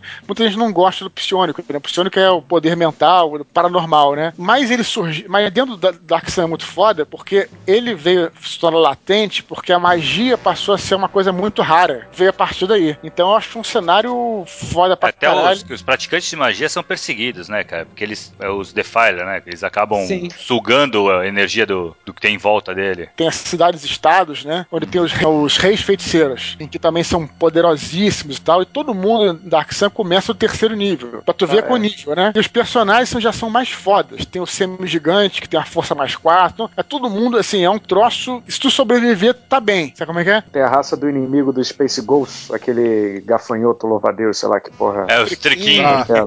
Caralho, eu achava isso muito tosco, cara. eu não entendia. É, é eu uma, nem- mamata, mamata, né? É, eu não gostava É de muito roubado. porque eu não entendia o princípio do jogo, assim, eu não entendia o mundo. Eu nunca parei pra ler, mas anos depois eu, eu ente- o Eduardo conversando comigo, ele falou: "Ah, o Dark Sun é maneiro". Eu realmente me interessei, mas na época eu não entendia muito, achava uma maluquice semi-gigante, anão gigante, gafanhoto, lutador. Eu falava: "Não, cara, isso é demais pra mim". Eu, sou- também eu nunca joguei muito Dark Sun. A gente usava elementos do Dark Sun, tipo psionicos, essas coisas. Mas, tipo, quando eu, eu sempre joguei elementos assim de deserto, essa coisa inóspita, a gente sempre jogava RPG de ficção científica que era Duna. Jogava É Duna. o Nossa. Dark Sun, Dark Sun, pô, eu fiz um jogo, cara. Na verdade, eu mexi uma vez só. O André estava jogando, é, foi foda esse jogo, eu gostei pra caralho. Como foi um jogo só, eu, eu me peguei tudo que era elemento meio que de. né? E, por exemplo, tinha aquela parada do inimigo meu, que é meio Tremor, sabe? Aqueles bichos que vêm pela terra, sabe? Pela, pela areia. Sim. O Andrés fez um, um Mu, que era um é, é, semi é, cruzamento de, anão com humano. Duríssimo o Mu do cara. Tipo assim, dá mais porrada que os, semi- que os, que os gigantes. Porque e- o André sempre foi um cara que fez personagem. Ele é muito criativo pra fazer personagem. Então, o negócio preocupado, ah, mas tem mais quatro aqui e tal. Ele pegou o bicho, fez um cara com duas espadas de osso, né, André? Não sei se tu lembra. Era um E aí- gladiador. Era um gladiador e tal. Dava porrada, baixinho invocado, sabe como é que é? Baixava o cacete, cara. Baixava o cacete. Então era, era, era. Esse jogo, tu, tu lembra mais desse jogo ou, ou- ou pouco, André? Lembra pouco, né? Lembro muito pouco, cara. tinha um, um amigo nosso, né, que eu não vou falar o nome, figuraça, aquele cara da. Era o cara do, do criado mudo, né? Que a gente falou lá naqueles Nerdcasts antigos e tal. Aí o cara.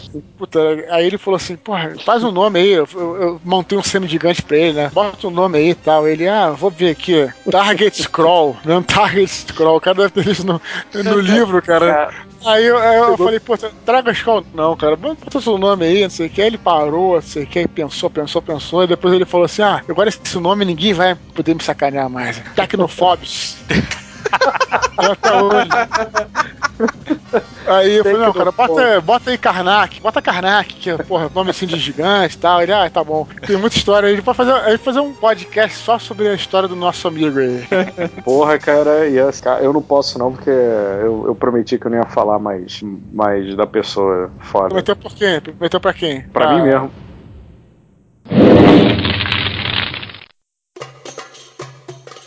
Continuando, um que eu, puta, esse eu joguei muito, cara. Fala aí, Thiago. Muito mesmo, joguei uma campanha bem extensa, que é o Alcadim. Faz parte do Puta, Forgotten, né? Faz parte do Forgotten. Excelente. Que é Isso eu nunca muito joguei, legal, cara. nunca joguei. Muito Fala aí. Cara. Cadinho é muito bom. É muito assim, uma que eu acho muito interessante, a proposta do Alcadim, como ele foi criado, já é uma coisa muito interessante, que ele foi criado fechado, né? Os caras sabiam, desde que lançaram o primeiro livro, qual seria o último livro. E aí Ah, eles, é? é, eles foram lançando sistematicamente os, os livros por já que- previstos. É por isso que tem material pra caralho de Alcadinha, né? É, tem material pra caralho e ele é bem fechadinho, né, cara? Ele explica o, o continente todo ali. Assim, eu, pô, eu joguei, a gente brinca, porque acabou que o meu personagem virou, ficou sendo o protagonista da campanha. E é foda porque, assim, o bagulho de deserto. E o meu personagem era um corsário. A gente jogava no mar, né? Muito mais no mar do que no, no deserto. Mas, cara, assim. É um deserto diferente da Dark Sun, deserto, deserto arábico, né? Então, coisa mais- exatamente. Ele é Mil e uma nas Deserto noites. Exato, é mais. Isso, ali babá. É, baseado em Mil Uma. Noites. Que porra, Tu- cara, e é muito legal. Teu personagem era o que, ô Thiago? Era um corsário. Ah, É aham. de É o quê? Hawa, né? Kit? Que é a cidade é o Kit Corsário.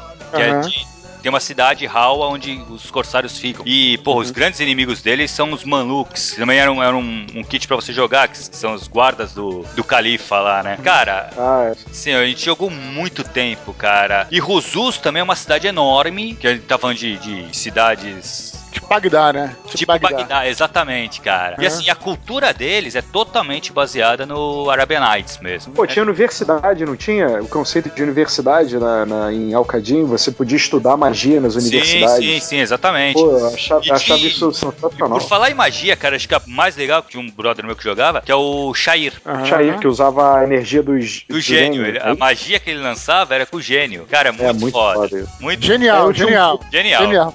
Não, então, e o que é legal do Shair é o seguinte, que tu pede a magia pro gênio, ele vai no planos lá buscar os elementos e te traz, né? Então demora, não é? A magia, tu vai lançar magia, tu vai pedir pra ele, tu vai solicitar magia pra ele, ele vai, vai pegar, tem uma porcentagem lá que tu joga, ver se ele consegue, ele vai até os planos lá dos gênios e traz a magia pra você. Então demora, vai, um de quatro turnos, ou o nível da magia, como o mestre vai... E ele não tem uma magia específica, né? Você pode falar, eu quero efeito tal. Aí o mestre vai parar e pensar, putz, isso aí é parecido com a magia tal, então é de sétimo nível. Então ele calcula a porcentagem, rola, mas era muito legal, cara. Muito E tinha legal. um bagulho também que o gênio podia se recusar, não, não tinha? Ele podia não, não Se atender. vai contra a natureza, é. E, e Se vai pode rolar, a- e se é. você também vai jogar, se você joga é, os- a porcentagem falha, o gênio não consegue. O livro básico do Alcadinha é lindíssimo, né? Aí tem umas paradas até que tem a ver com a. muito a ver com a cultura árabe, né? Então me lembro que tinha uma coisa no livro que falava o seguinte: é, é bem pesquisa histórica mesmo, da, da questão da hospedagem, que é muito comum, né? Os hospedagem dos países, dos, é, dos três dias, do país árabe, né? Porque, sei lá, os caras dessa época, né, eles viajavam muito, então era comum você se hospedar na casa de amigos. E aí tinha por exemplo, ficar um dia é uma festa. Pô, o cara faz tudo pra você, sabe? Dois dias é tolerável, mas era pra ter ido embora. Três dias já fica meio foda, entendeu? Não é? Então tem umas coisas que é bem tipo estilo árabe mesmo, né? Então, E, e o legal é isso mesmo, Dudu. Eles, parece que eles pesquisaram bastante. muito, muito. Então, é. o que eu assim, o que seduziu a gente na época, a gente tava muito acostumado a jogar com, com a fantasia tradicional, com e tu jogar numa coisa que, porra, completamente diferente, cara, Mil uma noite, sabe? É, ter harém, ter, são coisas que são conceitos bem diferentes. Meu, a gente jogou mais de 10 anos essa campanha. Maneiro, cara. Caraca, Muito legal, foi muito legal. Foi de Só em nível Alcadinho um vocês a- foram. Não, só em foram pra- Alcadinho, só Alcadinho. Aqui a gente explorou quase todo Alcadinho. Aham. Pô, tinha uma classe foda em Alcadim que era dos assassinos. Sim. Tinha- eles tinham até um. Acho que. Não sei se tinha uma caixa. É, Tem, só tem, tem, pra- tem uma pra- caixa só pra eles. Puta, Que é cara, era muito maneira a história. Puta, muito foda. Porra, foi uma, foi a campanha que eu acho que eu joguei mais longa, cara. Mas assim, porra, foram noites e noites jogando Alcadinha. Bom, Muito Mil e uma noite, né, Thiago? Mil uma noites, Pô, cara, aí- de jogo. Mundos com cenários não convencionais, cara. Acho que um que, pô, é bem antigo também, né? Nunca mais É vi material, nunca mais vi, vi nada falando sobre ele, que é o Spelljammer. É muito criticado, né, o Thiago? É, muito criticado. bem estranho, né, cara? Tinha uns hipopótamo que É, real- é, real- realmente, realmente a figura dos hipopótamos contribuiu para senão ser muito zoado. O que, que era o Spelljammer? Só pra galera entender, né? É, era o seguinte: Tipo, A fantasia maneira- se baseou em Spelljammer? fantasia, que é o. Da Disney, com os hipopótamos dançando. Não, então, o que eu acho que eles tentaram juntar a parada, a fantasia com o space, né, cara? Com uma ficção científica. Eu não sei, porque eu nunca li. Isso era bem ficção científica. cara, é- era- É que não é. O, Alca- o Spelljammer não é ficção científica, né, cara? O Spelljammer é. Ele pega noções que as pessoas tinham do espaço na época medieval, distorce e faz uma, sei lá, é uma alta, altíssima fantasia, né? Não tem nada científico naquilo. É, so- são naves, né? Que essas naves são, na verdade, navios, né? E tem uma, um mecanismo mágico em que esses na- essas naves barra navios, elas criam em volta dela um campo, sei lá, de oxigênio, uma bola lá, um campo, campo de força, tudo mágico, onde eles podem ir pro espaço. É basicamente isso, né? É por aí, cara. E, e cada, cada mundo, eles, eles consideravam que daí cada, cada cenário de campanha era um planeta e tinha uma esfera de cristal em volta do planeta que fazia o céu do cenário. Então as naves tinham que quebrar, Isso- se não me isso é engano, a escroto. esfera de cristal é pra entrar. Era uma puta maluquice, assim, cara. Não, olha só, é escroto, mas eu acho que se você usar os suplementos, você consegue fazer uma parada maneira dentro, é, trazendo aquilo dentro pro teu, pro, pro teu de campanha, entendeu? É, Por eu exemplo. fiz isso com, com as próprias, essas próprias naves. Uhum. Eu usei elas dentro de uma campanha que eu fiz. Exatamente aquela mesma de, eh, a campanha de Forgotten. E que, tipo, as naves. eh, uma dessas naves cai em Forgotten, né? Ela vai parar em Forgotten. E os players têm que, tipo, vão se envolver com isso. Vão tentar. eh, vão ter que investigar, vão ter que descobrir. E eles acabam acidentalmente viajando com essa nave. E ela era uma nave experimental com magia sinistra que viajava por planos diferentes. Então ela veio de um outro plano, na verdade, né? Então, Ela não era uma nave de outro planeta. E aí você vai adaptando. É, em Alcadim, Ruzus, né, que é a cidade príncipe Bagdá lá, tem o tem uma nave que a gente descobriu em jogo também isso aí. O que é, É. interessante, mas ela já caiu, ela tá lá uma cara já, tal. O que na verdade assim, o que contribuiu para eu odiar, odiar, nem conhecia, não, nem poderia odiar, porque o que é, o que me afastou foi ah, o desenho do hipopótamo com uma arma de fogo na mão. Falei, porra, tem não vou gostar disso. Quando eu vi esse desenho, eu falei, certeza que eu não vou curtir essa porra. Sabe o que, é, é, é maneiro você, você, você trabalhar o, o Spelljammer, cara, como se fosse uma, um- uns alienígenas, é, digamos assim, por exemplo, o- os Ilitides, que são os bichos muito fodas, Uhum. do psionicos e tudo mais, que tem no, no, no AD&D, trabalhar eles como se fosse uns alienígenas mesmo que vão invadir e que foram sinistros, entendeu, cara? Então, como uma coisa assim, um complemento pro teu mundo de campanha. Agora, realmente, fazer campanha toda, não sei se Spelljammer, não sei se... É, não, eu achei interessante a maneira como o Carlos usou.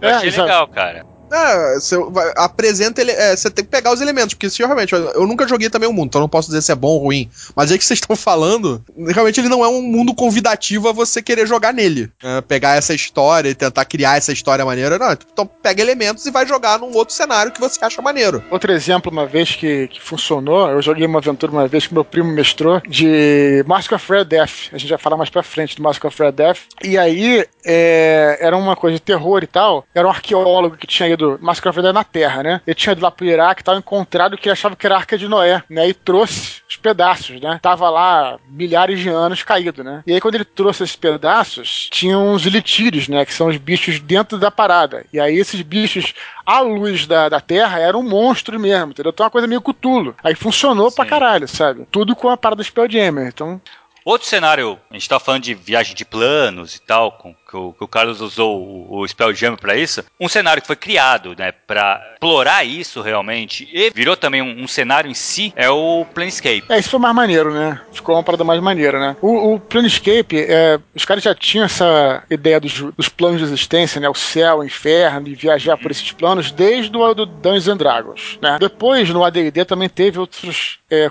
é, suplementos pra isso. O que aconteceu foi que, mais uma vez, na década de 90, com a coisa do Vampire e tal, eles quiseram dar uma cara mais descolada e inventaram esse Planescape, onde tinha cidade das portas, que é Side, das portas, onde tinha várias facções, como se fossem os clãs de Vampire, as tribos de Werewolf e tal, onde você se encaixava em uma facção. Você podia fazer uma coisa mais roleplay, mais políticos, ou, ou podia fazer né, aquela coisa. Eu particularmente, cara, gostava do Planescape pra ser uma, um viés do sair do meu mundo de campanha, chegar em Sidel, que é a cidade das portas, lá que é uma cidade que fica no centro do universo, Que é um labirinto de portas. e chegar onde você quer chegar. Se quiser pro inferno, se quiser pro céu, tudo mais, pro paraíso, que, e tudo mais que, que for, entendeu? Eu acho que o Planescape ele se encaixa tá, um pouco na, coisa do Spelljammer. Eu também nunca usei ele como cenário de campanha, eu usava ele como complemento.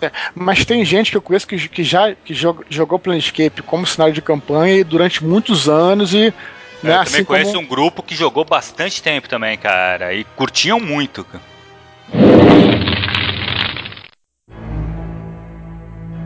Outro cenário assim que é muito foda também, uma sequência, não, não uma sequência, mas é bem ligado ao, ao Ravenloft, né? Que é o Mask of Red Death. Foda. muito Que é bom. muito foda, né, cara? Isso aí. Isso, isso foi o que a gente jogou pra caralho. Né? Que você, Pra tem, sempre, caralho. os- tem sempre os cenários obscuros que você fala, ah, obscuro, mas é o cadinho. Ah, joga pra caralho. E Mask of Red Death é um cenário obscuro, cara, em todos os sentidos, que a gente jogou pra cacete, né, Andrés? Cara, noites e noites jogando na sua casa. Ah, muito excelente, Baixou- excelente Baixou cenário. Santo e Neguinho, né? Tu vai Sério, contar essa história mesmo? A parada, aí. a parada falo. assim, a galera é, entrava num clima tão sinistro. O moleque, já aconteceu algum Nerdcast lá das antigas. O moleque bebeu e tal, aí jogou o jogo, começou a baixar o santo na porra do jogo, cara. Tá de sacanagem. Não, Não, é? sério. Cara, eu rezei, acho que Pai Nosso Ave Maria e o Credo numa frase só. Eu intercalava. Eu intercalava as palavras. Eu fiquei desesperado, cara. É isso, Desesperado. Não, então só pro ouvinte entender o que, que a gente tá falando aqui antes de explicar, né? O Massacre of Death ele tem o selo de Ravenloft porque ele é um jogo de terror, mas ele não tá no mundo de Ravenloft. Ele é um cenário de terror na Terra no final do século XIX, 1390. Então é, porra, o foda, porque você não é aquele personagem fodão, paladino, você não é nada disso. Você é um cara normal, né? Que tá jogando um terror clássico, tipo estilo Edgar Allan Poe, estilo Drácula de Bram Stoker, até um pouco Sherlock Holmes, né? Então é- é É época gótica mesmo, né, cara? é, é fodíssimo, cara. Fodíssimo, fodíssimo. E pra gente era uma oportunidade de jogar também num cenário que trazia os elementos da Terra, como por exemplo anjos e demônios, como por exemplo é, os espíritos, né, mesmo, fantasmas, é, sei lá, uma parada mais tipo múmia, a gente ia pro Egito, viajou pro Egito lá no jogo, pra... então o negócio assim era muito foda mesmo, as regras Puta merda, as regras que o nego fez foram fodas pra arma de fogo, sabe? Ficou perfeito, cara. Uma parada que era um, um, um sistema engessado, que é o sistema do ADD segunda edição. Eles conseguiram fazer um troço foda, cara. E Ô, puta Dudu, merda. só explica por que Mask of Red Death. É baseado Não, no conto é- do Paul, né? Então. Existe um conto do Paul que é com esse, com esse nome. O nome é, mas não tem nada a ver. É baseado no conto, no cenário, mas é porque eles tinham, t- tiveram que fazer uma coisa que foi basicamente o seguinte: é, é, parecido um pouquinho com Ravenloft, né? Na, na Terra também tem uma força que foi invocada lá na época dos faraós, né? Tipo um- uma força, assim, não é um deus, é uma essência, uma coisa assim que, que governa a magia na Terra. Né? Basicamente isso. Então, ele foi feito para dizer o seguinte: enquanto na fantasia medieval você pode lançar um feitiço à torta direita, é, na Terra normal é como Call of Cthulhu. A magia cobra seu preço. Então tem uma força aí entre aspas, inteligente, que é uma essência inteligente, que se você começar a fazer muita magia, né, você vai ter o, né, vai ativar alguma parada ali, entendeu? Então é, é, é mais ou menos isso, né? Então, resultado, a magia não- nunca é instantânea, você nunca pode lançar um míssel mágico, assim, não, você tem que fazer um ritualzinho e tal, nem que seja de um minuto pra lançar e tudo, para ser uma parada mais próxima ao que é na Terra mesmo. Então é, é, é, é mais uma desculpa, né? A gente nunca usava, né, Andrés? Negócio de Mask of Não. Red, a gente nunca usou muito isso, né? E o Andrés era o mestre do Mask of Red Death, né? Era foda jogar com ele, né? Pô, era maneiro porque, assim, os- o Eduardo, por exemplo, ele fez um, o padre Juan Terranova. Ele era um padre, mas era um padre karateca. Eu peguei os skills lá do. Peguei os skills do, do Complete Ninjas. E aí, é, o Roberto Eu vi jogava bizarro, com né? o quê? Jogava Cara, eu com só sei que o, feiticeiro, feiticeiro cultista. Estilo, Ocultista. est- é- é estilo uh, Alistair Crawler, o negócio dele. Ah, Isso. Então, assim, a galera fez é, personagens muito diferentes do que a gente costumava jogar na- no mundo medieval fantasia. E foi, um, e foi uma experiência muito bacana, porque no final, o que eu vou dizer, parecia uma aventura do Scooby-Doo, sabe? Era uma coisa. Ah, não banaliza. misteriosa. Era, era maneiro pra Não, caralho. analisa. Não, não, Scooby-Doo no sentido de que no final você descobriu o que estava acontecendo, mas sempre ficava. Sempre é, é, dava uma abertura para uma nova. O que eu quero dizer é o seguinte: as aventuras elas tinham o começo, meio e fim em poucas sessões. Enquanto no Medieval Fantasia as coisas duravam, sabe? Levavam meses, às vezes, para resolver uma questão. O Master of Red Death a gente ia do ponto A ao ponto B em um a dois jogos, sabe? Aí daqui a dois jogos mudava a história, como se ele estivesse dentro de livros, sabe? Eu achava isso bem bacana, de- a, a- a rapidez Uhum. Um, que as aventuras, é, que as coisas se resolviam. Por isso que eu falei Scooby-Doo, sabe? A coisa Uhum. se resolvia rápido. Quem era Mas os personagens? Tinha eu, né? O Exclamação, eu era o Padre Juan Terra Nova. Tinha a Eu comprei Pamela, o- que era do eu- Pet. Pamela Anderson, né? É, O cara fez uma det- detetive lá, toda gostosona lá. Quem mais, o David cara? chegou a jogar, o Azagal chegou a jogar com um fotógrafo e Fotógrafo, é. o Sr. K jogou com um índio. pra você ver o nível da parada. O índio que tinha uma espada, né? Isso, isso, o índio. né? O, o, o Rex jogou com tipo um cowboy ah, o americano. Rex era, era o Quincy Morris, que é tipo aquele cowboy do, do Drácula, né? Isso. Ah, que legal. Cara, grandes aventuras. E os kits, que são subclasses, eram bem estilo isso, né? Tinha o Dandy, que era o, que era o cara assim mais. É, como é que é? É o é, socialite, né? O cara assim mais cava, caval- cavalheiro, né? É, tinha o xamã, tinha o detetive, tinha o jornalista, né? Era muito foda mesmo, cara. Era. Muito, muito legal mesmo, cara. É muito. Mestrei muito também. Você também eu mestrei pra você, André? Mask of Red Death? Não. Não. Não, né? Que- Mestra- Não sei pra quem eu mestrava, mas é, também joguei por vários anos também, Mask of achava muito foda. Já joguei campanhas de Faroeste com Mask of Red Death, que era perfeito pra caralho, né? É, as regras de arma de fogo eram maneiríssimas também. Então foi outro cenário aí que, que valeu. Legal, valeu. legal. Quem gosta do gênero, né? Gótico, terror, Poe. É, muito enfim, foda. É. cara, é um excelente, é um excelente mundo pra pra se explorar, pra pra se ter, porque é, é bem criativo, é bem bacana. Não, o que eu gostava que era, era o meio termo, era o meio termo entre é, o heróico e o, a, a- a frustração do Cthulhu, né? No bom sentido, sabe? Tipo assim, você tinha o terror, mas você conseguia desenvolver uma campanha longa. Entende? Porque era um pouco, um pouco menos mortal. Tem uma Cara, história que eu tava querendo adaptar, querendo fazer até pra um RPG nesse estilo, de 1880, que é, não sei se vocês leram um conto do Neil Gaiman, chamado A Study in Emerald, um estudo Não. em, esmer em Muito, esmeralda. muito bom, cara.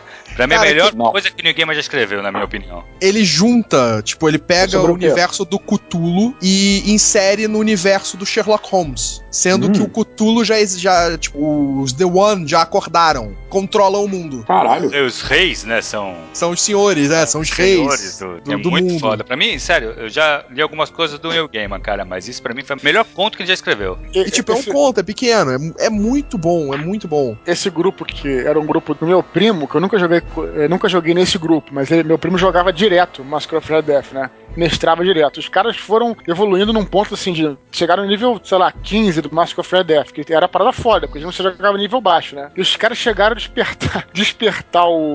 o- é uma coisa pode parecer escrota, mas acabou se tornando maneira. Despertaram lá o Tarrasca na terra mesmo. Aham. E aí Londres, Londres foi destruída. Então foi uma, virou uma parada assim, tipo, um apocalipse em 1890, entende? E o mar tal, totalmente, né, mistura, mas como os caras foram desenvolvendo aquilo, ficou uma parada interessante, cara. Foi maneiro, foi maneiro. Falar sobre o Council of. Alguém já viu falar disso aí, cara? Alguém jogou? Claro, eu, tinha, eu comprei, eu tinha a caixa. Aliás, eu tenho a caixa de Console aí, Eu é joguei, ou não? Cara, eu, eu usei só como material de apoio para minhas aventuras, assim, para você ter a fi... Porque Console Firm, basicamente, você pode jogar com o dragão, né? E você constrói a ficha do, do dragão. Ou semi-dragão, né? Semi-dragão ou dragão, né? É, então o que acontece? Como eu comprei com esse objetivo, eu joguei umas duas ou três aventuras com o pessoal jogando como dragão. O que eu não gostei é porque, na minha, no meu entender, o dragão, apesar de ser uma criatura inteligente, ter uma inteligência, eu não gostava da forma como o Console foi me apresentava isso como uma sociedade, entendeu? Você tinha tipo os clãs e era tinha uma hierarquia e tal. Eu, eu sempre achei o dragão como uma criatura mais solitária, mais É claro, é É, É meio escroto, né, André? Você vai. Ah, é reunião dos dragões amanhã. Aí, porra, nego vê aquela porrada de gente. É, é assim, pra desenvolver- não dá pra desenvolver campanha, né, cara? Sabe? É o que que você era sabe por que, que os, os dragões se reúnem, né? Pra jogar humanos e casas.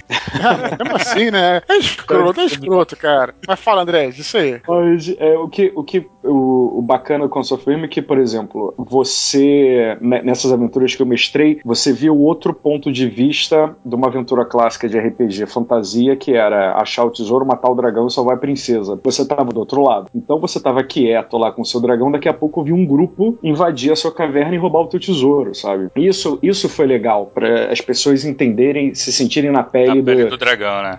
do dragão. Mas tirando isso, cara, Ah, é- cara, eu achei. Mais ou menos. Acabou. Não, é maneiro, Dudu. É, ba- é bacana, cara. É bacana. eu joguei uma Cara, vez. E eu achei meio que tirou um pouco a magia, assim, tá ligado? Do, Assim, tipo, Exato, cara, eu acho isso também. Quando você apresenta demais, você quebra um pouco aquela. aquele. O fato de você não explicar muito, principalmente quando são os inimigos, é, exato. é melhor, porque assim, pô, fica aquela surpresa. Pô, o que será que eles pensam? Como será que eles pensam? É uma Uhum. fera, né? É uma é fera, lógico, né? porra. Sim. Agora, no momento que tu já fala, pô, isso funciona assim, assim, assim, quebra um pouco. Eu achava muito isso no Vampire com o Sabá. Quando explicaram o Sabá, cagou tudo. Pode crer, cara. Era, era muito melhor quando era é, caras tu não sabe, é, tu não sabe que porra é essa, cara. O mestre, eu joguei uma aventura só de Console of Worms. Eu não sei se era assim a aventura oficial, mas o mestre começou a campanha com todo mundo saindo do ovo. E eu achei esse negócio Ah, escroto, cara, sabe? Que inferno. E ele começou assim a descrever: não, vocês estão num lugar quentinho, e daí vocês têm vontade de sair. E daí o mundo é frio e vocês É, esse cara fez, fez, fez tea- fez teatro lá no tablado, né? Que você tem que imitar florzinha. É, e ele fez É, um live, meu, né? Você sério. tinha que fazer o formatinho do ovo, sair, sair de dentro do ovo. Foda. Que merda. Eu diria, literalmente ia ser um saco, né? Aventura. Que merda. Mas fala, né? E aí, ué? Aí saíram do ovo e deu o quê? Não, Tava na cara, daí frigideira. saí do ovo e daí já, já tava, se não me engano, os ovos tinham sido roubados, a gente tava numa dungeon. Cara, eu sei que era um- foi um negócio. Primeiro que, como eu te falei, tirou completamente aquele negócio. Sabe? Não, os dragões a gente não via dentro do console filmes, a gente não via como, sabe, umas criaturas majestosas e tal. Via, tá, um outro tipo de personagem, só que esse é grande e tem baforada, sabe? Não É, era sim. uma. Não era Mas uma tu era, coisa. qual, tu era que dragão, Leonel? Que dragão tu era? Qual cor?